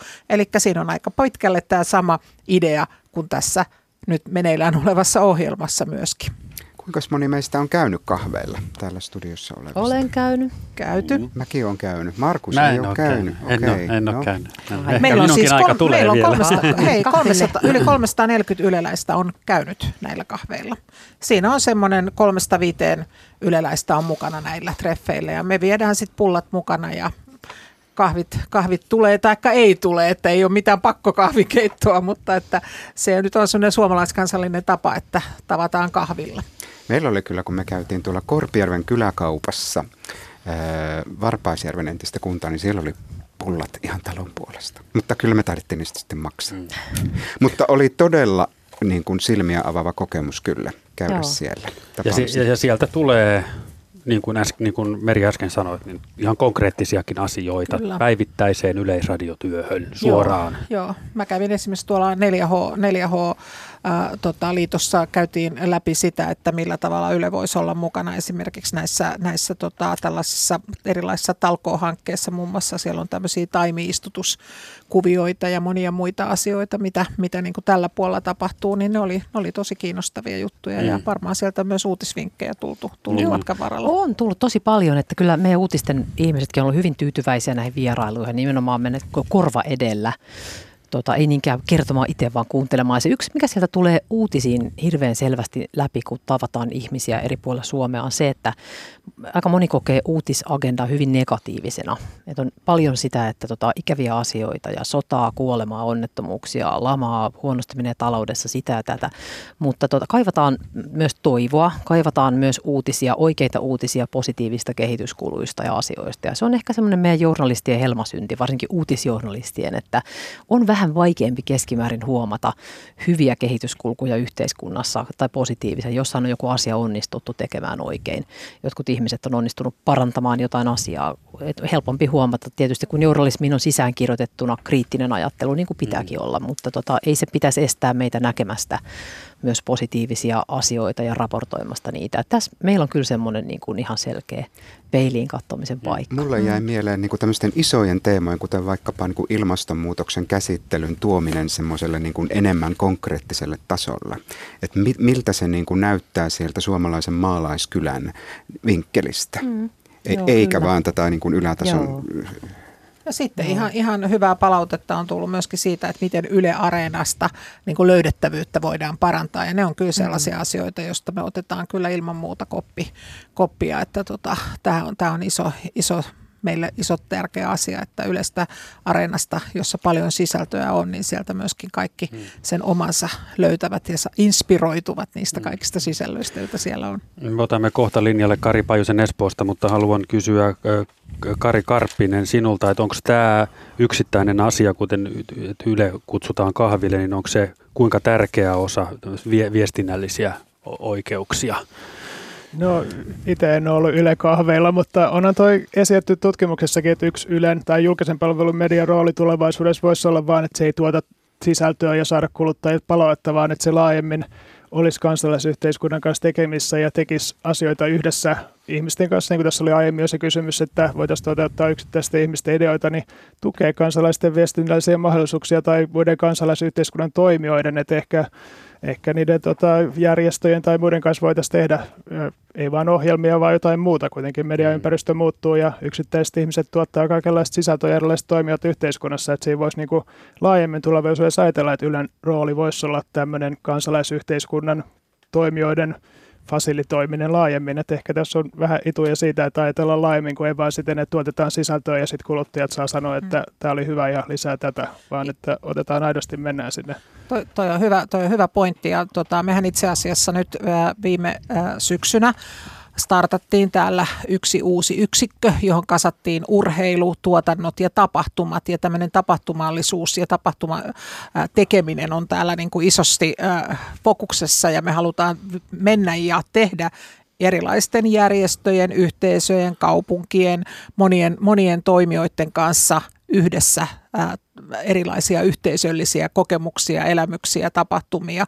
Ja meillä on ollut tämmöinen uudenlainen kaupunkifestivaali, joka alkoi viime kesänä tuolta Helsingin ää, tota, uudelta kansalaistorilta kolme päivää. Se jatkuu nyt tulevana kesänä, mutta menee myös matkailemaan ympäri Suomea, eli pointit kiertävät myös maakunnissa ja mu- monia muita vastaavanlaisia asioita on viritteillä. Eli lähdetään nimenomaan juuri, juuri tähän suuntaan, mistä Kari, Kari puhuit.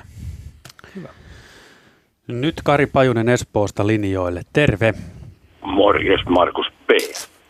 Se on oikeakielisyys yksi niistä teemoista, jotka näissä ennakkokysymyksissäkin aina jollain lailla esiin nousee ja niin on myös sinullakin. Mitä, niin. mitä Kari haluat sanoa? Niin, mä nyt haluaisin esittää lähinnä tämän kysymyksen toimitusjohtajalle, koska toimitusjohtajahan on se firmassa, joka vastaa siitä, mitä talosta ulos tulee. Onko, kuten tiedämme aikanaan, Raimo Häyrinen ja Kai, Anders Arvi Lind pitivät aikanaan oikeakielisyyskursseja yleensä. Pidetäänkö näitä vielä?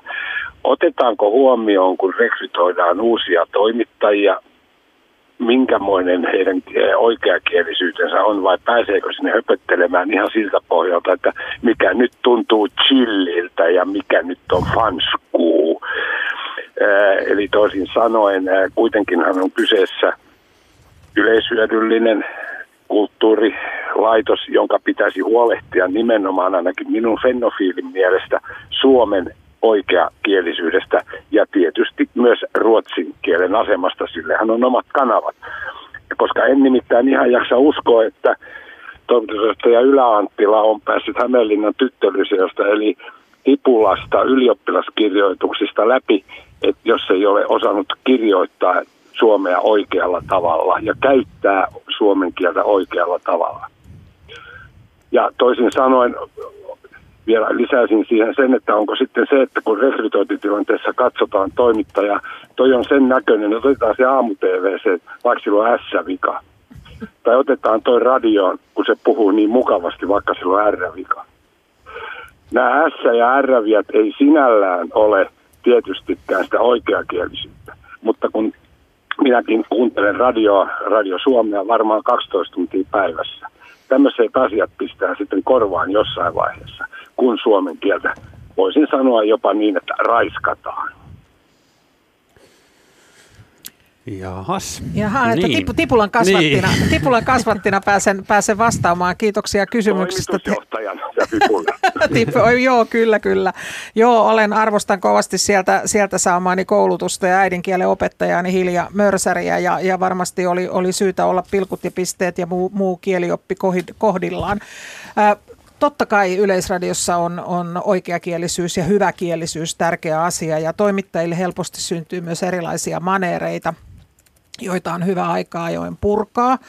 Ja, ja se se, miten, miten tätä, tätä tehdään, niin se on ilman muuta jokaisessa, jokaisessa toimituksessa tärkeä asia, mutta se, että mitä tuutista ulos tulee, niin siitä kyllä vastaavat toimittajat varsinaisesti täällä, täällä vastaavat. Ja siinä mielessä niin sekä Ville Vileen että, että tota Riikka, Riikka, Räissäsen Riikka voi myös kommentoida, kommentoida tätä, minkälaista kielikoulua täällä, täällä porukat käy. Ilman muuta Ylen brändin näkökulmasta on tärkeää se, että ja tästä jo aiemmin lähetyksessä puhutusta sivistysnäkökulmasta on tärkeää, että pidetään hyvää huolta sekä hyvästä suomen että ruotsin kielestä täällä ja, ja sittenhän meillä on vielä myös saamenkielistä sisältöä ja myös muita vähemmistökieliä kielisiä ohjelmia. Ja toki romaanikieli, koska sehän on myös, sen asema on turvattu tässä maassa samalla lailla kuin saame Ky- ja viittoma. Viittomakielisiä te ette voi radiossa, mutta esimerkiksi edus eduskunnan kyselytunteja kun seuraa, niin on äärimmäisen hienoa, että siellä Joo, on viittoma. Tähän, on, tähän saavutettavuuteen erilaisiin, erilaisiin vähemmistö, vähemmistöpalveluihin on, on panostettu paljon ja panostetaan jatkossa ohjelmien kuvailutulkkausta, viittomakielisiä tulkkauksia ja näitä. Ja, ja se on ilman muuta tärkeä asia ja kuuluu Yleisradion radion tehtävä ja meillä on siinä vielä niin kuin enemmänkin tehtävänä. Mutta jos Onko näitä kursseja? Pidetäänkö no niin. näitä kursseja, mitä Häyri, Höyry Häyrinen ja Arvi Lindon aikana on pitänyt? No mä voisin vastata täältä uutis- ja ajankohtaistoimituksen puolelta, että kyllä mua ilahdutti tämä sun soittos aivan, aivan suunnattomasti, että ihan sydäntä lämmittää, koska nämä kieliasiat on mun lempiaihe ja jaksan näistä vaahdota joka ikinen päivä.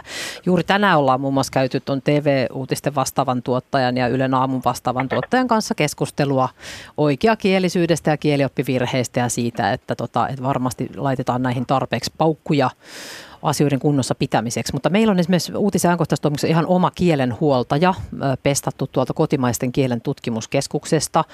Meidän Riitta kielenhuoltaja on siellä uutismaisemassa päivystä ja hänen kanssa voi keskustella. Hän myös poimii meiltä semmoisia tyypillisiä kielivirheitä ja tekee niistä koosteita ja käy läpi meidän toimittajien ja, ja esimiesten päälliköiden kanssa. Ja jatkuvasti kyllä kiinnitämme tähän huomiota. Eli puutut aivan oikeaan asiaan ja sanon, mä olen itse sitä mieltä, että kielen vaalimisessa se pienikin virhe voi olla liikaa jos vaikka kuinka hienosti koostettu uutislähetys, mutta siinä vaikka otsikkoteksteissä sai niin sanotussa tai, tai muussa siinä, kun tulee henkilön nimi vaikka ruutuun on kirjoitusvirhe, niin kyllä se kummasti syö uskottavuutta ja alkaa miettiä, että onkohan se itse asiakaan oikein, kun siinä on, siinä on pieni, pieni kielivirhe. Eli, tota, eli todella, todella tehdään tämän kanssa töitä ja siitä saa lähettää palautetta ja kritiikkiä, kun virheitä tulee ja, ja yritetään tässä koko ajan parantaa. Ja rekrytoineistakin kysyit, niin kun henkilö meille hakee, on ihan sitä kesätoimittaja tai kesätoimittaja tehtävään tai ihan vakituiseen paikkaan, niin kyllä me, jos on esiintyvä henkilö, niin koe kuvataan, koe otetaan ääninäyte, puhutaan, näytejuttuja katsotaan ja ylipäätään se suomen kielen taito on siinä hirveän keskeisessä roolissa. Mites tuota, osaako joku kenties Markus vastata, että miten radiossa, joka nyt on tietysti omanlaisensa, jossa varmasti se äänenkäyttö on erityisen niin kuin keskeisessä roolissa, niin kiinnitetäänkö siihen millä tavalla huomiota täällä? No Kari, etkö sä sanonut, että Radio Suomen taajuudella on semmoinen 12 tuntia päivässä? Kutakuinkin. Se aika tulee vietettyä taksitolpan siimeksessä tässä Joo. pääkaupunkiseudulla viimeiset 31 no, vuotta niin. ja aina kuunnellut Radio Suomea. En tarkoita oikeakielisyyttä tai vääräkielisyyttä tai puhekielisyyttä, mutta käännäpä joskus vaikka Yle Ykkösen puolelle. Mitä tuohon ö, radiopuheeseen tulee, niin se on ehkä tässä talossa eniten... Ö, minun mielestä sallitusti alttein tietynlaiselle puhekielisyydelle. Kyllähän sitä radiossa voi kirjakieltäkin puhua, mutta kun ei sitä kirjakieltä tule puhuttua siviilissä, niin käy helposti niin, että myös puhekielisyyttä tulee käytettyä radiossa. Ja jossain määrin se on musta ihan hyväksyttävää. Susta. Musta. Olen samaa mieltä, olen samaa mieltä. Totta kai puhekieltäkin, sitähän tuleekin käyttää, mutta tässä jo edellinen vastaaja itse sanoi, että tähän kielioppivirheisiin niin muihin kiinnitetään huomiota. Ja jos puhekielessä, ei, ei puhekielessäkään pidä sallia kielioppivirheitä. Ei niin, tai ja tarkoitin nyt lähinnä vapaata juontopuhetta radiossa, en, en radio, se on, se on en radio eri asia, se on eri, joo, joo, joo, joo, joo, se on ihan eri asia. puhuin nimenomaan tästä, kyllähän puhekieltä voi käyttää. Totta kai sitä tuleekin käyttää, koska silloinhan se on paljon elävämpi se lähetys, Kyllä. mutta ei sielläkään pidä sallia ää, tota, noin niin, kielioppi, selkeitä kielioppivirheitä, joita totta. toimittaja vielä toistaa perät, useamman kerran, se ehkä varmin sisällä. Se on, ihan totta ja, se on ihan totta ja kyllä minuakin on näissä asioissa monta kertaa tarkat ja, ja, ja tietävät kuulijat opastaneet ja aina niistä otan opikseni. Toinen asia, mitä mä haluan, en, en kyllästymiseen asti siis toistan enkä väsy siihen, on se, että kaikilla ihmisillä, ö, mitä laajempi sanavarasto heillä on elämässään käyttää, sitä paremmin he pystyvät puhumaan heihin liittyvistä asioista, sitä paremmin me pystyvät puhumaan omista tunteistaan, sitä paremmin me pystyvät kertomaan, mitä, ne, mitä he haluavat ja jos lukeminen koko ajan vähenee, niin siinä samalla kaventuu myös sanavarasto ja se on semmoinen asia, jota minä haluaisin vaalia, että sanavarasto pysyisi rikkaana ja laajana ja kieltä käytettäisiin kaikkien sen antamien mahdollisuuksien mukaan, totta kai kieliopin puitteissa. Ville. No en malta olla tässä nyt sanomatta täältä, niin kun, kun Yleisradio on laaja tekee niin monenlaista. Tässä soittaja varmasti tarkoittaa, tarkoittaa nimenomaan uutispuhetta ja, ja sitä perusjuontamista ja kaikkea, erityisesti radiota, mutta toinen kulma siihen asiaan on sitten se, että kun tehdään draamaa tai kaikkea muuta tällaista, silloinhan pitää pyrkiä puhumaan niin kuin ihmiset puhuvat. Kaikki ne kummallisuuksineen ja virheineen ja muineen. Ja sitten siellä tulee semmoinen hauska pointti esiin, johon on törmätty muutamissakin draamasarjoissa muissa, että kuinka onnistutaan puhumaan paikallismurteita, kun puhujat eivät kaikki ole paikallismurteen taitajia. Että kuuluisin iso keskustelu tässä on ollut Lappeenrannassa kuvatussa Sor, Sorjonen sarjassa, jossa on, niin on vastailtu kaikenlaisiin kysymyksiin ja muihin ja mulla sattuu olemaan sukulaissuhteita sinne päin, että kuulen sen itsekin. E, se ei ole helppoa sitten todella, kun yritetään olla, olla paikallisia ja, ja ei olla. Ja se on tämmöinen ihan vaan tämmöinen pieni, mites nää, pieni Miten sitten tähän. vielä nämä S- ja R-vikaiset toimittajat? Mun mielestä minun, minun näkemys on se, että S ja R vivahteet puheessa saa olla, jos maailmaan on lapsi syntynyt ja hänellä on R joskus jäänyt kurkkuun, mutta hän haluaa radiotoimittajaksi, niin en mä usko, että se nyt voi missään vaiheessa olla sellainen, joka ehdottomasti ja absoluuttisesti hänen tekemisiään siellä estäisi. Toisaalta sehän on vaan persona. Nimenomaan, se on nimenomaan, just nimenomaan näin. Kiitos Kari näistä... Ei tässä, nämä kysymykset olivat vain muutaman ihmisen äh, kanssa mietittyjä ja tässä yritin kiteyttää ne tähän yhteen, yhteen nippuun. Ja, ja, ja, mutta jos tällä tavalla mennään ja minä voisin sanoa ihan näin suoraan kehuna, että jos Markus, äh, jos Markus B. puoltaa siellä kieltä siellä radiossa, niin kuuntelen edelleen erittäin mielelläni arki-iltaisin muun muassa Luontoradioa. Kiitoksia Kari. Hei. Lämä lämmittää mieltä. Hyvää illanjatkoa Espooseen. Kiitos. Pysyt taajuudella. Moi. Kiitos. 020317600. Soita, kysy, kommentoi, kysy Ylestä iltaan. Ohjelma aikaa tässä meillä vielä tältä osin 35 minuuttia kahdeksan asti. Aika menee nopeasti ja kysymyksiä riittäisi vaikka kuinka kuinka paljon. Se oli seuraavaksi meillä muuten Sami ajatuksissa tämä verkkokeskustelu. Kyllä, mennäänpä siihen teemaan. Siitä on kysytty, kuten monesta muistakin aiheesta, useamman kysymyksen voimin. Muun muassa siitä vinkkelistä on lähestytty tätä verkkokeskusteluteemaa, että millä perusteella se päätetään, että minkälaiset jutut avataan ylipäätään keskustelulle ja miten moderointi toimii. Riikka, olet varmaan tästä ö, sopivin henkilö kertomaan ensiksi. Joo, kyllä, ihan mielelläni vastaan näihin. Eli tosiaan meillä uutisten verkkosivuilla voi keskustella uutisjuttujen perässä näistä, näistä uutisjuttujen aiheista. Ja avattiin se tuossa runsas, tai puolitoista vuotta sitten suunnilleen avattiin verkossa juttuja keskusteluille. Ja, ja mehän ei avata esimerkiksi jokaista juttua sen takia, että me halutaan, halutaan tietää kuitenkin, mitä siellä keskustellaan. Me julkaistaan aika paljon, noin sata juttua päivässä verkossa, niin kuin valtakunnan verkkoon ja, tai, tai tuonne niin kuin ylipäätään kaikkialle näkyviin. Ja jos ne kaikissa olisi keskustelu auki, niin sitä olisi aika mahdoton seurata, millaiseksi se, se keskustelulaatu menee. Ja me kuitenkin vähän ajatellaan niin, että, että, että ylipäätään verkko on täynnä aika sellaista niin kuin jyrkkää keskustelua, jossa ihmiset huutaa toisilleen ja sättii toisiaan ja haukkuu ja uhkailee ja vihaa ja raivoaa. Ja, tota, ja me haluttaisiin tarjota semmoinen keskustelualusta, jossa oikeasti syntyy laadukasta keskustelua niistä aiheista, jo, joista ne uutiset käsittelee. Ja sen takia me avataan vain osa keskusteluja sillä tavalla, että pystytään vähän katsomaan päälle. Toimittaja voi olla siellä mukana muun muassa vastaamassa kysymyksiin, jos siihen uutiseen tai joku haluaa esittää kriittisiä kysymyksiä liittyen siihen uutiseen tai ylipäätään on kiinnostunut lisää siitä aiheesta, että me pystytään niin kuin olemaan kärryillä, mitä siellä tapahtuu. Että se ei ole mikä tahansa oksennuspalsta, vaan on Ylen verkkokeskusteluja ja niissä käydään keskustelua tiettyjen periaatteiden mukaan. Sitten on tiettyjä linjoja esimerkiksi rikosjuttuihin, me ei avata keskusteluja sen takia, että ajatellaan myös rikosten uhrien asemaa ja me ei haluta sitä riskiä ottaa, että siellä aletaan spekuloida rikoksen uhrin henkilöllisyydeksillä tai tekijöiden henkilöllisyyksillä. Tällaisia tiettyjä ihan vastuullisuuden vuoksi tehtyjä rajauksia.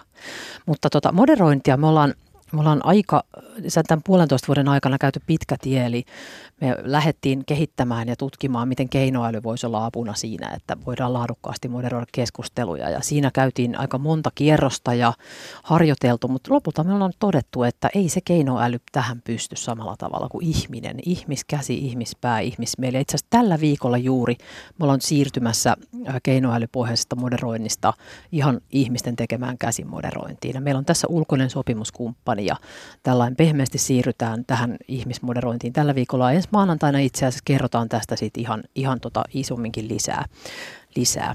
Mutta se, että millä peruste, periaatteella sitä moderointia tehdään, niin meillä on keskusteluohjeet, löytyy verkosta on linkitetty myös niiden juttujen perästä. Ja se pää, yksi pääperiaate on se, että kunnioita keskustelukumppania, ei lähdetä solvaamaan eikä tota, eikä nimittelemään. Ja se yksi tärkeä on pysy asiassa. Se, että jos täysin vaihtaa, vaihtaa aihetta, niin se ei ole kovin laadukasta keskustelua. Myös, että kannattaa perustella, perustella oma näkö, näkökulmansa ja ottaa huomioon muita. Ja ei siellä tietenkään poisteta kommentteja, jossa ei perustella tai vähän liipataan asian ulkopuolelle. Mutta, tota, mutta sitten taas moderaattori on selvät ohjeet, että esimerkiksi rikollista sisältöä ei voi olla, joka täyttää kunnianloukkauksen kriteerit tai yllytetään rikokseen tai, tai vihaan tai jotain tällaista. Mutta että kun fiksua keskustelua käy, niin toivottavasti siellä on myös niin oikeasti kipakkaa keskustelua, tulee erilaisia näkökulmia, eri tavalla ajattelevat ihmiset pystyisivät me niin kuin todella toivotaan sitä, että eri tavalla ajattelevat ihmiset pystyisivät ymmärtämään myös toistensa näkökulmia ja vaikka ei hyväksyiskään niitä, mutta niin kuin, ettei kuitenkaan lähtisi toisiaan monottamaan siellä no, sitten. pakkaa se keskustelu kyllä todellakin on, on välillä. Kyllä, kyllä. Joo, Vähän aiheesta joo. riippuen. Tästä mä haluaisin kysyä nyt Karilta, kun sä puhuit siitä, että millä tavalla esimerkiksi julkisen palvelun medialla voisi olla tämmöinen te- tietynlainen ö, rooli siinä, että kansalaiset voivat käydä, käydä dialogia tärkeistä asioista. Ja, ja tämä nyt liittyy ihan suoraan tähän, että meillä on tiettyjä aiheita, tässä maassa, joista keskusteleminen verkossa on aika hankalaa, kuten nyt vaikkapa maahanmuutto tai sudet tai rokotukset, rokotukset. pyöräily. Pyöräily, Venäjä-asiat on semmoinen, joka, josta tulee aika Seksuaalisukupuolivähemmistöt oli ainakin Joo. joskus sellainen. Miten sinä Kari koet viestinnän tutkijan näkökulmasta, että pystytäänkö tämmöistä aiheesta oikeasti keskustelemaan Suomessa? Ö, No ei varmaan voi sanoa kategorisesti, että ei pystytä. Tämä verkkokeskustelu on hauskaa ja sitä on paljon tutkittukin, että siihen hirveästi asettiin odotuksia. Tietysti kuutisointi meni verkkoon, ajateltiin, että nyt toimittajat ja kansalaiset voi käydä keskustelua ja tulee tämmöistä oikeasti vuorovaikutteista journalismia, kunnes se nyt taas sitten viime vuosina on kääntynyt siihen, että ajatellaan, että kaikki verkkokeskustelu on hirveätä kuraa ja sitten ei ole mitään hyötyä. Että, että nyt varmaan eri mediat on kaikki mennyt siihen, että niiden täytyy miettiä, että mitä ne haluaa siltä keskustelulta. Että onko se jotain, joka tuo lisäarvoa siihen journalistisiin siihen juttuun, että keskustelijat voi tuoda uusia näkökulmia vai tietoja. Jossain tapauksessa voi olla, että se funktio on, että ihmiset saa äänensä kuuluviin, pääsee purkamaan paineita, sekin voi olla ihan ok. Että varmaan se, mikä on opittu, on, että tosiaan toimitukset joutuu miettimään, millä tavalla he fasilitoivat sitä keskustelua, että se ei vaan riitä, että avataan se keskustelupalsta sinne ja ajatellaan, että, että siellä syntyy sitä keskustelua, vaan se on niin kuin muukin journalismi, että siihen pitää pistää resursseja ja miettiä, mitä siitä halutaan saada irti ja ja mitä se toteutetaan.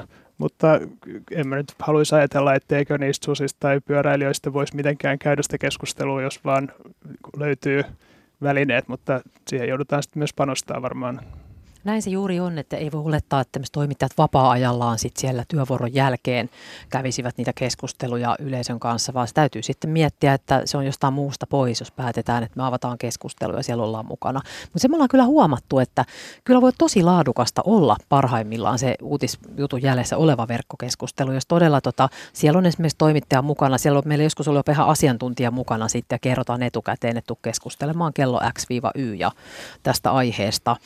Ja, tota, ja, ja siellä niin kuin, ne on kyllä parhaimmillaan. Mä oon ihan hyvin, hyvinkin toiveikas siihen, että suomalaiset kyllä osaa käydä hyvää verkkokeskustelua, vaikka oltaisiin hyvin erimielisiä ja väitellään, kunhan argumentoidaan ja perustellaan ja ei tosiaan lähdetä hyökkäämään, mutta me ollaan huomattu, että se vaatii sitä nimenomaan, niin kuin säkin sanoit, sitä panostusta, työaikaa ja se, että meidän omilla ihmisillä on myös aikaa olla mukana siellä vastailemassa ja fasilitoimassa sitä keskustelua. Muuten se helposti lähtee sitten niin kuin nimenomaan irtautuu aiheesta kokonaan.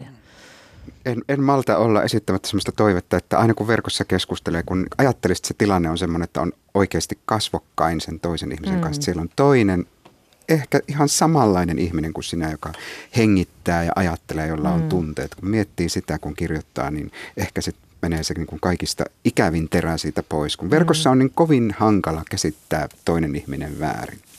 Kyllä. Ja niin kuin Riikka äsken sanoi, että pikkuhiljaa liukuen nyt siirrytään Joo, tämän viikon aikana. Kyllä, se on meille ihan juuri. Mikä siinä muuttuu? No toivottavasti se, että konehan ei esimerkiksi tunnista sitä, jos puhutaan aiheen vierestä. Jos puhutaan maidosta, niin sitten puhutaankin yhtäkkiä vedestä. Tai jos puhutaan kissasta, niin puhutaan koirasta. Että jos vaikka, vaikka halutaan keskustella vaikka, tota, vaikka työehtosopimusneuvottelujen tilanteesta, niin että siellä todella puhutaan siitä, eikä sitten aleta puhua esimerkiksi maahanmuutosta, koska se on hirveän usein, että sitten joku haluaa mm. nostaa ihan joku toisen puheenaiheen. Se häiritsee muita keskustelijoita, jotka oikeasti haluaisivat puhua tästä aiheesta. Jep. Konehan ei tunnista millään tavalla tällaisia asioita. Mm. Kun päätetään uutisjutun perään avata sinne kommentointimahdollisuus tai johonkin muun aiheasiaan kommentointimahdollisuus, niin Tiedättekö te sen, kuinka paljon se lisää uutisen lukuaikaa tai sen uutisen lukumäärää, siis kuinka monta klikkausta se saa? Onko sillä öö, vaikutusta? Ei me oikeastaan, me ei oikeastaan klikkejä varsinaisesti edes seurata, että meitä ei niin, niin hirveästi se kiinnosta. Totta kai me tiedetään, mutta me seurataan ihmistä meidän palveluissa käyttämään aikaa. Ja silloin kun avataan keskustelujuttuun, niin se lisää sen, sen jutussa käytettyä aikaa kyllä. Okay. Mutta me ei haluta tehdä sitä sillä tavalla keinolla millä hyvänsä, että me ehdoin tahdoin halutaan maksimoida kaikkien meidän juttujen lukuaika, vaan silloin kun se on journalistisesti perusteltua ja järkevää avata keskustelu juuri tähän, tähän juttuun, ja meillä on mahdollisuus myös olla tavalla tai toisella niin. mukana seuraamassa fasiltoimasta keskustelua. Vaikka se ei ole t- tarkoitus, että saatte sinne lisää niitä lukuminuutteja, niin kuinka Joo. paljon se lisää sitä? Joku no ei sitä absoluuttisesti pysty sanomaan. Siis vaikea sanoa sitten sekunteina, kun ne on usein niin kuin keskimääräisessä uutisjutussa vietetään ehkä, tota, no minuuttikin voi olla hyvä aika semmoiselle ihan normaalille jutulle. Okay. Ja to, viisi minuuttia on todella pitkä aika uutisjutussa, että ne on usein sellaista niin kuin myös ihan selailujuttua, että vaikea sanoa. Pikkasen pidentää, että me ollaan sitä ihan totta kai tilastollisesti seurattu ja siinä näkyy pieni ero, mutta ei se ole mikään valtava. Joo. Ja pitää olla Yle tunnus, mutta nimimerkillä voi edelleen, Kyllä. edelleen kommentoida. Kyllä voi, just näin. Pitää rekisteröityä, Yle tunnus ottaa ja sitten tota, nimimerkillä, nimimerkin pääsee vapaasti valitsemaan. Toivottavasti on asiallisia nimimerkkejä ja sitten tota, hyvä siellä keskustella sitten. Hyvä. Kyllä. Täällä on ö, Pilvi kysyy, ö, tämä menee ehkä Villen tontille suorimmin. Miksi Yle ostaa verorahoillamme erittäin kalliita ulkomaisia sarjoja, kuten Game of Thrones, jota katselee ehkä vain pieni osa väestöstä? Täytyy olla erittäin hintava sarja. Miten tämmöiset asiat menee? Miten ne päätökset tehdään? Kerro Ville.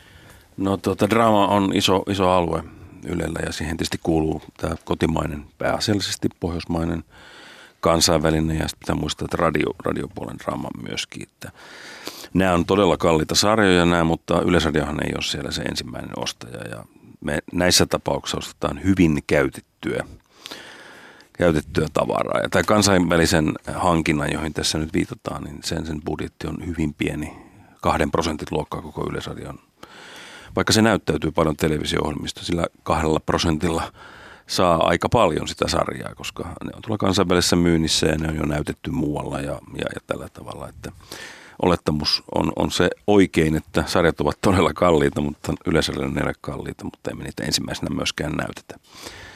Ja se mikä on tietenkin sitten kallista ja arvokasta ja, ja tärkeää on, on tämän kotimaisen draaman tukeminen ja tekeminen, jota ollaan tässä paljon viime vuosina harrastettu ja yritetty kansainvälistä ja aika paljon saatu kansainvälistettyäkin. Että on nyt suomalaisia tuontiyhtiöiden kanssa yhteistyössä tehtyjä draamoja mennyt monen sataan maahan.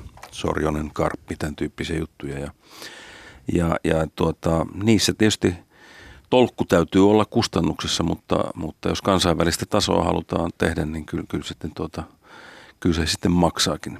Draama on, on kallista lajia, vähän niin kuin kansainvälinen urheilu.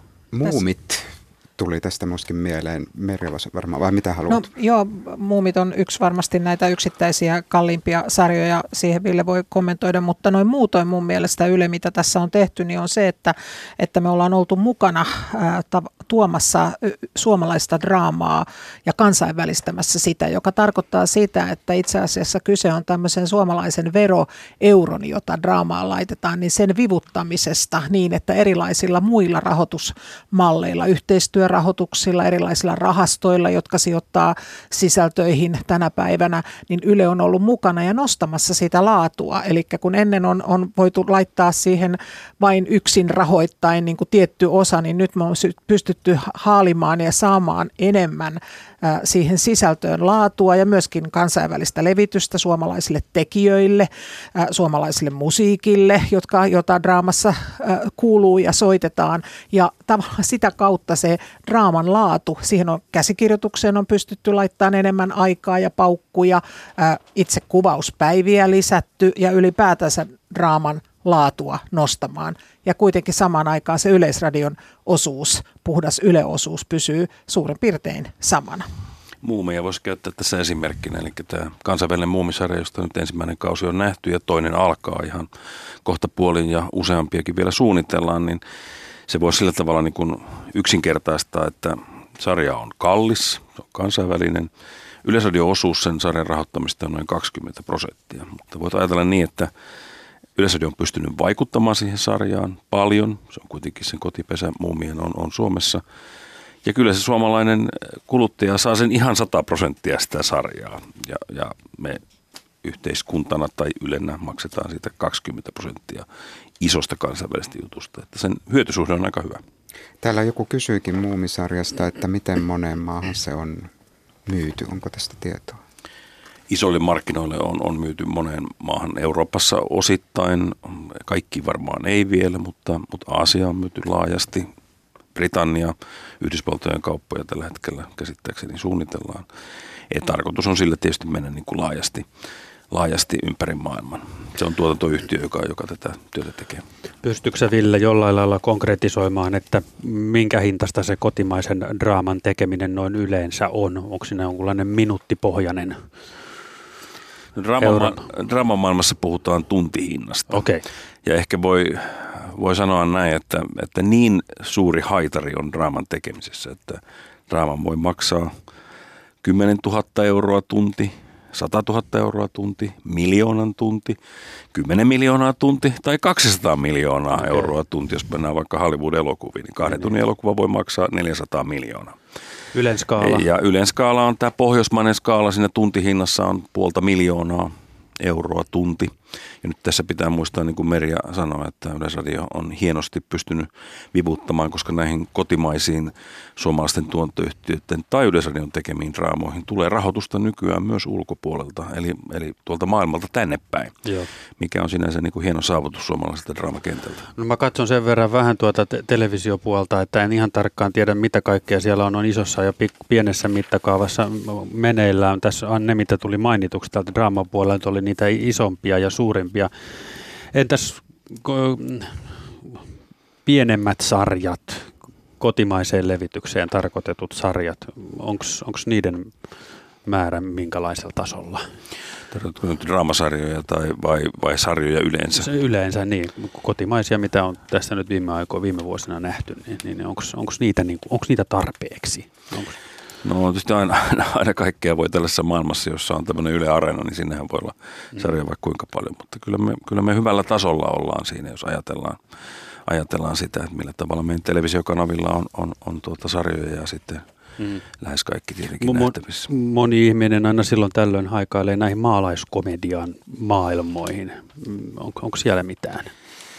No mä sanoisin niin, että se täytyisi varmaan niin keksiä u- uudelleen vähän. hyvä esimerkki viime vuodelta on, joka viittaa sinne maalaiskomedian. Sehän oli siis kymmenen vuotta sitten tällainen ihan, ihan niin kuin varma tapa, jossa tavallaan sisällöllisesti reflektoitiin sitä maaseudulta kaupunkiin muuttamista ja sen kaikkea komikkaa ja muuta. Et ehkä nyt tässä ajassa se on varmasti vielä olemassa siellä, mutta se ei ole niin, niin päällimmäinen aihe. Ehkä nyt kaupungissa tapahtuvat asiat on tällä hetkellä ja sitten sanotaan se suomalaisuus, toki ihan tämän päivän, tämän päivän tuota, mitä, mitä muualla kuin kaupungissa tapahtuu. Siitä tehdään paljon niin tällaisia sanotaan tosi TV-realitysarjoja ja kerrotaan siitä, siitä, minkälaista se on. Mutta viime vuodelta hyvä esimerkki on tämä MS Romantic, josta me tietysti osattiin ajatella, että tässä on nyt aika hauskat ainekset, mutta kyllä se kaikkia yllätti kuitenkin se, niin kuin se laaja, laaja niin kuin monenlaisten piirien niin kuin hyväksyntä sille aika hulvattomalle käsikirjoittajalle, todella joo. hulvattomalle. Ja se jälleen kerran niin kuin näytti sen, että sellaisella hyvin suomalaisuudesta – mikä se nyt sitten onkaan, lähtevästä itselleen nauramisesta ja komediasta, niin siitä on selvästi niin kuin puutetta. Kyllä. Ja kyllä me nyt tietysti nyt ymmärretään, että tätä linjaa täytyy niin kuin yrittää. Joka ehkä vähän niin kuin sitä maalaiskomediaa. Niin, niin, Tavallaan nimenomaan. siinä on samoja, samoja piirteitä tai kummeleissa tai tässä niin kuin tällaisessa sketsivihtiössä, joka lähtee hyvin tämmöistä stereotyyppiä. Tämä risteily... jopa tuota, uh, ihan faniristeilytten konkreettiseen järjestämiseen. Joo. Kyllä, kyllä. Olitko Joo. mukana? en ollut, en, en päässyt Tunnistitko itsesi sarjasta kenties? Jokainen meistä, jokainen meistä tunnistaa itsensä siitä sarjasta. Ehkä siinä se salailu. Niin, siinä se varmaan kyllä. on. Tai jonkun, jonkun henkilön sieltä. Joo, totta. Mm. Maailmalla täytyy muistaa se, että tällainen niin kansainvälinen sarja, niin se ei tarvitse välttämättä olla aiheeltaan kansainvälinen. Tämä local is global on kuitenkin se, että jos, jos kerrotaan ihmisyyttä kuvaava tarina, jossa on ilot ja surut ja ne kaikki, ne, ne asiat on aivan samanlaisia ympäri maailman. Voit kertoa sen niin kuin kiinalaisesta pikkukylästä tai, tai mistä tahansa Suomesta, jos sen teet hyvin. Mm. Ja, ja itse asiassa tällä hetkellä selvästi voimistuu sellainen käsitys, että kaikki ei tarvitse olla sellaista maailman meininkiä ja kansainvälistä, että, että se, se pieni tarina voi olla todella, ja se voi tulla ihan mistä tahansa. Että se, on, se on varmasti näin. Tuo on erittäin mielenkiintoinen pointti. Itse asiassa hyvin paljon sitä samaa, mitä sieltä kutsu Yle kahville tilaisuuksista Kyllä. tulee myöskin. Joo, näin on. Meillä on linjalla Juhani. Halo Juhani. Halo. Mistä sinä soittelet? Soitan Helsingistä. No niin. Ja jonkunlainen äh, aihe tai kommentti sinulla tähän lähetykseen liittyen on, olepa hyvä. Joo, mulla oli semmoinen kommentti, että Yle lopetti tässä muutama vuosi sitten nämä ruotsinkieliset Ruotsin TVn aamuuutiset, kun tuli Ruotsin TVstä, voi seurata niin kuin Totta. vitoskanavan kautta. Joo. Ja se oli älyttömän hyvä ja kiva, kiva tai niin kuin tapahtuma ja tälleen ja antoi toisenlaisen per, perspektiivin tähän uutisjuttuun. Että on sääli, ja otettiin pois. Ja siinä samassa niin kuin tämmöinen suomenkielinen, ja mäkin olen saanut koulussa tämän niin kutsutun pakkoruotsia, joka kyllä hyötyruotsia, niin voin pitää sitä yllä, sitä taitoa ja kuunnella ja katsella. Yleensä kyllä palauttaa sen takaisin. Kyllä mä muistan, kun teen vuorotyötä, niin tulee joskus iltavuoroa. Muista joskus aamupäivänä vuosia takaperin katselleeni näitä lähetyksiä ja se antoi mielenkiintoista uutta perspektiiviä. Silloin oli juuri meneillään Tukholman saaristossa jonkunlainen sukellusveneoperaatio ja siitä, siinä näytettiin Ruotsin puolustusvoimien, merivoimien tällaista raskasta ohjuskalustoa ja mä ihmettelen, että onpa noilla ruotsalaisilla komeet veneetkin siellä. Mutta tota, Mä en ihan tarkkaan Juhani tiedä nyt, että onko täällä tässä studiossa tällä hetkellä ö, vastausta siihen, että miksi nämä Ruotsin televisio aamu-uutiset lopetettiin, mutta pääjohtajahan voi sanoa, että nyt me otetaan takaisin ja se on sillä selvä. niin. Voiko elämä olisi aina näin helppoa, niin se olisi ihanaa. niin. Mutta, mutta tota, voidaan kuitenkin tästä, tästä keskustella ja, ja käydä läpi tätä, mutta tosiaan tämmöinen päätös on, on tehty ja ratkaisua aikaisemmin ja siitä sen taustoista en ole täsmällisemmin tietoinen. Toinen juttu, mikä tässä on mulla minä uutisista se, että vaan tulee joku uutinen, e, mikä, mikä, mistä jauhetaan koko päivästä samaa uutista. Ja sitten tota, sit, sitä ei kuitenkaan niin käsitellä loppuun asti. Hyvä esimerkki oli tässä toisessa päivänä, kun tuli tämä, kuinka paljon kaunia, kauniasta, kaun, Kauniaisessa olevat ihmiset saa vain 9 euroa ja Utsjoella ne sai 6500, niin kuin sanottiin vaan näin. Mikä niin kuin väärä kuva. Si- siinä ei selvitetty, että mitä kaikkia, että, että minkä takia niin kuin tuolta, tuonne annetaan sitä valtion tukea näin ja näin paljon ja tänne tämän verran ja näiden verotulojen kanssa. Se oli niin kuin semmoinen epäolennainen uutinen ja koko päivän sitä toukotettiin, että nämä saa vain 9 euroa ja noin saa 6500. Ja siitä tulee ihmisille ihan väärä kuva asiasta. Niin sä ajattelet Juha niin, että siinä uutiste, uutisessa oletettiin, että ihmiset tietävät mistä on kyse. Kyllä, aivan joo. joo. Okei, eli olisi vaan vaatinut vähän korkeutta ja leveyttä ja syvyyttä lisää siihen uutiseen ympärille. Joo. Joo, tämä on ihan hien, se, kiitos palautteesta. Tämä on hyvä. Tota, me kyllähän meidän se yksi päätehtävä uutisissa on myös auttaa ihmisiä ymmärtämään maailmaa, eikä niin, että vaan toistetaan papukajana jotain asioita. Että joskus joo. ehkä joku monimutkainen asia, kun se esimerkiksi toistuu vaikka hiljaisina uutispäivinä, kun ei oikein tapahdu mitään semmoista isoa raportoitavaa, niin monesti, monesti sit näyttäytyy esimerkiksi radion uutisten kuuntelijana varmaan sillä, että se sama uutinen tulee useaan kertaan saman päivän aikana ja meidän suurkuluttaja ja suurkuulija se varmasti niin kuin häiritsee.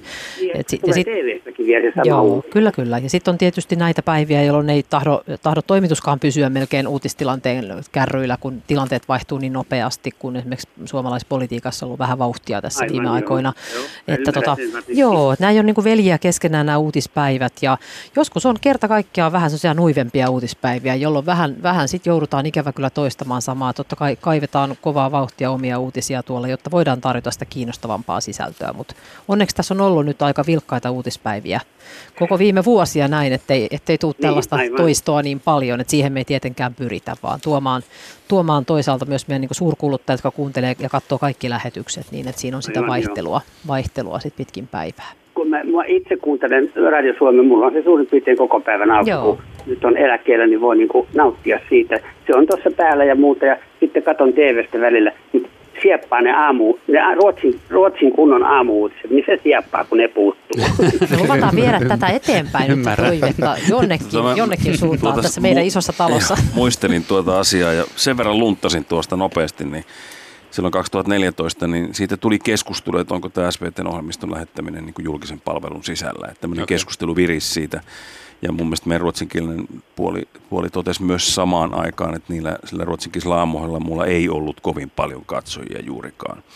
Ja sitten päädyttiin siihen nykyiseen ratkaisuun, että parhaita paloja sieltä SVTn ohjelmistosta, kuten Skaapalan tai tämän tyyppisiä menestyneitä näyt- näytetään sitten. Että sitä ohjelmistoa on, mutta tämä, tämä palvelu, joka oli koko ajan auki, niin tässä oli tämmöistä keskustelua. Ja kun se, mutta se oli vain aamuisin, aamuisin oli se nyt seitsemästä kymmeneen tai tälleen. Se oli just sopiva riittävä aika, semmoinen, joka kävi ihan hyvin arkiaamuna. Ei se tarvitse lauantaina ja sunnuntaina lähettää, mutta arkiaamuna. Se avasi toi... näkökohtaa moneen ko- suuntaan. Kyllä. Tietysti se maksaa. Sinun toiveesi ja näkemyksesi, Juhani, on nyt kuultu. Kiitos soitosta. Hyvä. Hyvät Kiitoksia. Hyvä. Moi, Kiitos, moi. moi. Hei. 11 minuuttia kello 20 ja sen aikaa tässä vielä Kysy Ylestä lähetys on aiheena. Meillä on täällä ollut tosi paljon mielenkiintoisia kysymyksiä ja teemoja ja mä haluaisin nyt tähän nostaa, kun meidän teemana on Ylen tulevaisuus ja 20-luku, niin Yle Fani Pikkukakkosen alusta asti nimimerkin kysymyksen. Kuinka saisi suomalaiset paremmin näkemään ja ymmärtämään Yleisradion tärkeyden ja kattavan tarjonnan useilla eri osa-alueilla?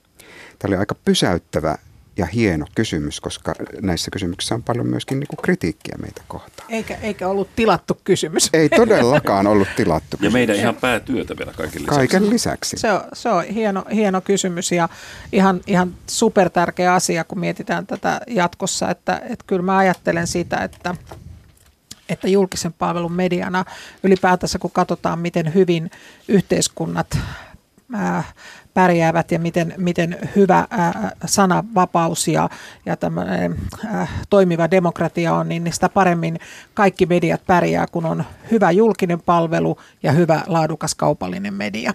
Eli tavallaan ne molemmat tukevat toisiaan ja, ja tämä keskustelun käyminen on myöskin Suomessa tärkeää ja mä uskon ja toivon, että ihmiset näkevät tämän yleisradio hiukan samalla tavalla kuin vaikkapa kirjastot tai, tai päiväkodit, vaikka ei ole omia lapsia tai välttämättä ei käy edes kirjastossa, niin näkee, että on paljon suomalaisia jotka tarvitsevat, jotka saavat tietoa, ajankulua, viihtymistä Yleisradion kautta. Ja, ja, ja vielä sitten kaikista pienimpi tuloiset on vapautettu tästä Yle-verostakin, niin sikälikin ajatellen, niin sen merkitys on hyvin tärkeä koko Suomessa kaikille. Kari. Niin, itse asiassa kyllä varmaan suomalaiset aika hyvin arvostaa Yleä, että siitä on tehty aika paljon tutkimuksia ja Yle itsekin tutkii tietysti paljon tyytyväisyyttä nykyään monissa tutkimuksissa nousee se esiin, että suomalaiset on hyvin tyytyväisiä Yleen ja luottaa tosi paljon Yleen. Että kyllä luulen, että osataan arvostaa, se ehkä vaan korostuu usein se kritiikki helposti ja aiemmin puhuttiin siitä polarisaatiosta, että poliittisista syistä on tämmöistä vastakkainasettelua ja sitten oli tämä Yle-verouudistus ja myös tämmöistä mediakentän sisäistä vastakkainasettelua kaupallisen median ja yleisradion välillä ja, ja keskustelua siitä, mitä saa tehdä, mitä pitää tehdä. Eli se negatiivisuus helposti korostuu tässä keskustelussa Ylestä, mitä se tekee väärin, mitä sen pitäisi tehdä, mutta kuitenkin sitten samaan aikaan tutkimuksessa tulee ilmi se, että, että Yleä tosi paljon arvostetaan. Mm. Sillä on kyllä on, on niin hyvä kun muistaa, että sanotaan muutama vuosi sitten itse oli niin toisella puolella kuuntelemassa ja katsomassa tätä keskustelua Yleisradion suuntaan, niin, niin kyllä niistä äh, keskusteluasetelmista on aika paljon menty eteenpäin ja meillä on tällä hetkellä todella hyvä kumppanuus kaupallisen median ja, ja monien muiden toimijoiden kanssa ja mun mielestä siinä, siinä me niin kuin nähdään, että me voimme enemmän tukea ja auttaa toisiamme, toisiamme kuin olla, olla niin kuin napit vastakkain tuo kysymys kuuluu, että kuinka, niin yritetään vastata siihen kuinka. Tota, istuu hyvin alas, ottaa Yle, Yle Areenan esiin, lähtee rohkeasti eri haulla hakemaan asioita, koska Yle Areenan taustalta löytyy myös Ylen elävä arkisto, löytämään ihmeellisiä määriä, kaikenlaisia, kaikenaikaisia ohjelmia, kokonaisia sarjoja ja mitä muuta tahansa. Siinä on hyvä keino, millä pääsee äkkiä kiinni siihen moninaisuuteen, johon tässä viitattiin, mitä kaikkea on tarjolla. Mm. Erilaisilta alueilta, eri genreistä, kaikenlaista. Täällä myös aikaisemmin oli Yle, Yle Areenan hakutoiminnon parantamisesta ja ominaisuuksien parantamisesta, niin kuuntelija laittaa viestin, että ehdottomasti lisää pökköä pesään Yle Areenan hakutoimintojen kehitystyöhön. Mahdottoman hienoa sisältöä, jonka löytäminen vaatii nykyisellään verta, hikeä ja kyyneleitä. Kysymys WhatsAppista, miksi Yle radioi Jumalan palveluksia? Me voi vaikka vastata siihen, eli sehän kuuluu meidän lakiin, tämä velvoite valtakunnallisia hartausohjelmia sekä radiossa että televisiossa ja Yle Areenassa suomeksi ja ruotsiksi. Ja, ja näistä ohjelmien sisällöistä vastaa Ylen kanssa itse asiassa yhteistyössä kirkon viestintä ja, ja tota, siellä on tämmöinen toiminimi, toimielin itse asiassa, joka on tämmöinen kuin hartausohjelmien valvontaelin ja sen tehtävänä on hyväksyä nämä lähetyssuunnitelmat ja huolehtia siitä, että kirkkokunnat saavat, saavat nämä hartauslähetykset Ylen ohjelmistoon. Eli se on itse asiassa ainoa sisältöalue, josta me täällä vastaavat, vastaavat toimittajat eivät vastaa, vaan se on tämä valvontaelin, joka, joka siitä sitten huolehtii ja siihen kuuluu sekä Suomen evankelisluterilainen kirkon ortodoksinen ortodoksisen kirkon, katolisen kirkon ja vapaiden kirkkokuntien ja seurakuntien edustus. Eli se on määrätty Ylelle tehtäväksi, Kyllä, että radioidaan on. Jumalan palveluksia. Ja televisio. Niin, niin sekin vielä, joo, aivan. Tuota, Voisiko Yle ottaa aktiivisempaa roolia journalismiin, missä selvitettäisiin, miten esimerkiksi tietyt poliittiset, talouspoliittiset päätökset vaikuttavat eri yhteiskuntaryhmiin, kuten vaikkapa keskiluokkaan, lapsiperheisiin, lapsettomiin, lapsettomiin perheisiin, yksin eläviin, köyhiin, rikkaisiin työntekijöihin, työttömiin, yksinyrittäjiin, osakkeenomistajiin, yritysjohtajiin ja kaikkiin muuhun. Eli että jotenkin selviäisi se, että kuinka jonkunlaiset päätökset vaikuttavat tiettyihin ihmisiin tai ihmisryhmiin. Mä olen tämän ympyrän, että on Pekka laittanut tämän viestiä. Mulle tämä kysymys heijastelee tietynlaista ajatusta demokraattisesta yhteiskunnasta, jossa on sosiaalista oikeudenmukaisuutta, tasa-arvoa ja tasapuolisuutta ynnä muuta. Niin tota, miltä tämä Riikka susta kuulostaa tämmöinen, että olisi näin helposti nähtävissä jotenkin juttuun aina liittyen? Joo, se on, tota, se on aika paljon, paljon kuultu toivia, hyvin ymmärrettävä ja se, tota, että yleisö ehkä erityisesti niin kuin verkossa journalismia lukevaa käyttävä yleisö, niin kokee nimenomaan tarvetta saada siihen omaan elämäntilanteensa liittyen ymmärrystä isoista monimutkaisista asioista, kun korot nousee tai laskee, miten tämä vaikuttaa mun asuntolainaan. Tai inflaatio. Kyllä, niin. just näin. Tai kun valtio tekee ensi vuoden budjettiraamin, miten, keltä se ottaa, kenelle se antaa. Ja tähän me ollaan yritetty aika paljon panostaa uusilla kerronnan muodoilla, että esimerkiksi kun tulee valtion budjetti laaditaan, niin se on budjettikone, johon voit syöttää vaikka perheessä omat tulot ja perhemuodon ja, ja onko kouluikäisiä lapsia vai pieniä ja sitten katsot, että mitä se sulle antaa ja mitä ottaa. Ja tota, sehän vaatii aika paljon, jos jokaiselle tehtäisiin erilainen juttu, niin vaatii mm. tosi paljon ihan ihmistyövoimaa sellainen. Mutta kyllä me tähän suuntaan pyritään nimenomaan, että, että ei, ei se enää riitä, että kerrotaan, että valtion budjetin loppusumma on näin ja näin paljon ja momentilla siellä ja sitä on näin paljon, vaan sitä täytyy todella avata.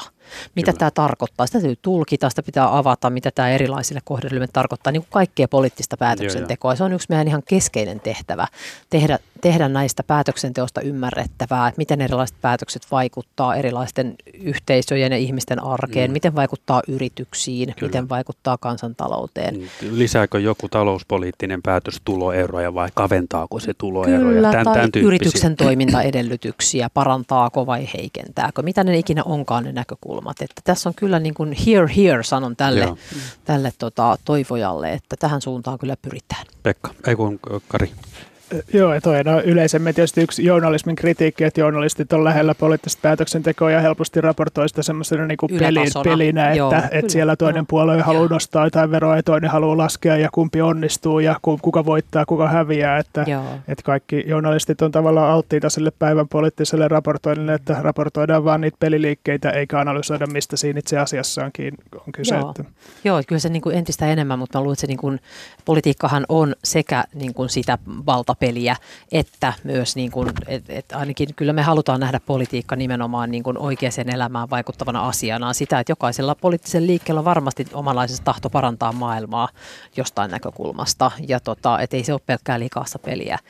Ja siinä meidän tehtävä on niin kuin auttaa ymmärtämään ihmisiä siitä, että miten erilaiset asiat vaikuttaa ja mitä sitten asioita kukin itse haluakaan kannattaa ja, ja millaisessa elämäntilanteessa elää. Että, että se todellisten vaikutusten analysointi on kyllä, se, on, se, se ei ole niin helppoa kuin siitä mm. pelistä raportoiminen myös. Joo, se, se on, aika niin. helppoa heittää kaikenlaisia spekulaatioita ja kommentteja ja muuta, mutta se, että oikeasti otat selvää. Mikä se vaikutus siellä ruohonjuuritasolla niin, kansalaisen arjessa on, kyllä. niin se on kova. Joo. joo. Kaksi minuuttia. Haluaisin ottaa tähän, kun loppua kohti mennään, niin Karil, Karilta kysyä, että minkälaiseen suuntaan sinä toivoisit, että julkinen palvelu Yle Suomessa kehittyy 20-luvulla tutkijan näkökulmasta? No joo, en oikeastaan osaa ottaa se Ylen rooliin kantaa, mutta toivon, että siitä käytäisiin rakentavaa keskustelua. Että tässä usein viitataan siihen, että Ylelle on määrätty näitä ja näitä tehtäviä tai sen kuuluu tehdä näin. Että kyllähän se Yle on olemassa kansalaisia ja yhteiskuntaa varten ja, ja sille on tiettyjä tehtäviä määritelty, mutta mun mielestä se on ihan relevanttia keskustella siitä, että onko ne kaikki tehtävät nyt sellaisia, joita Ylen pitää tehdä, voisiko olla jotain uusia tehtäviä.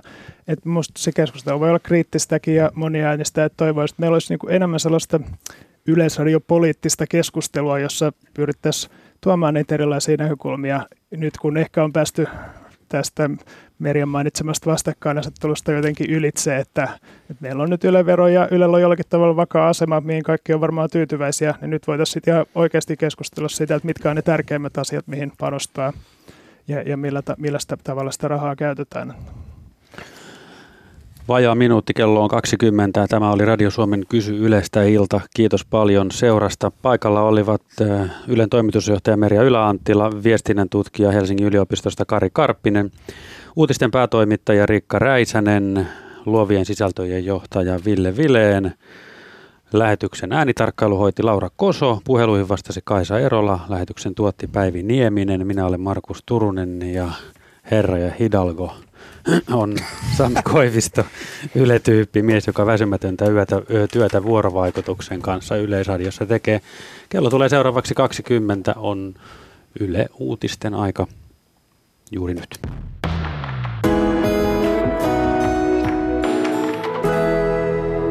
Yle Radio Suomi.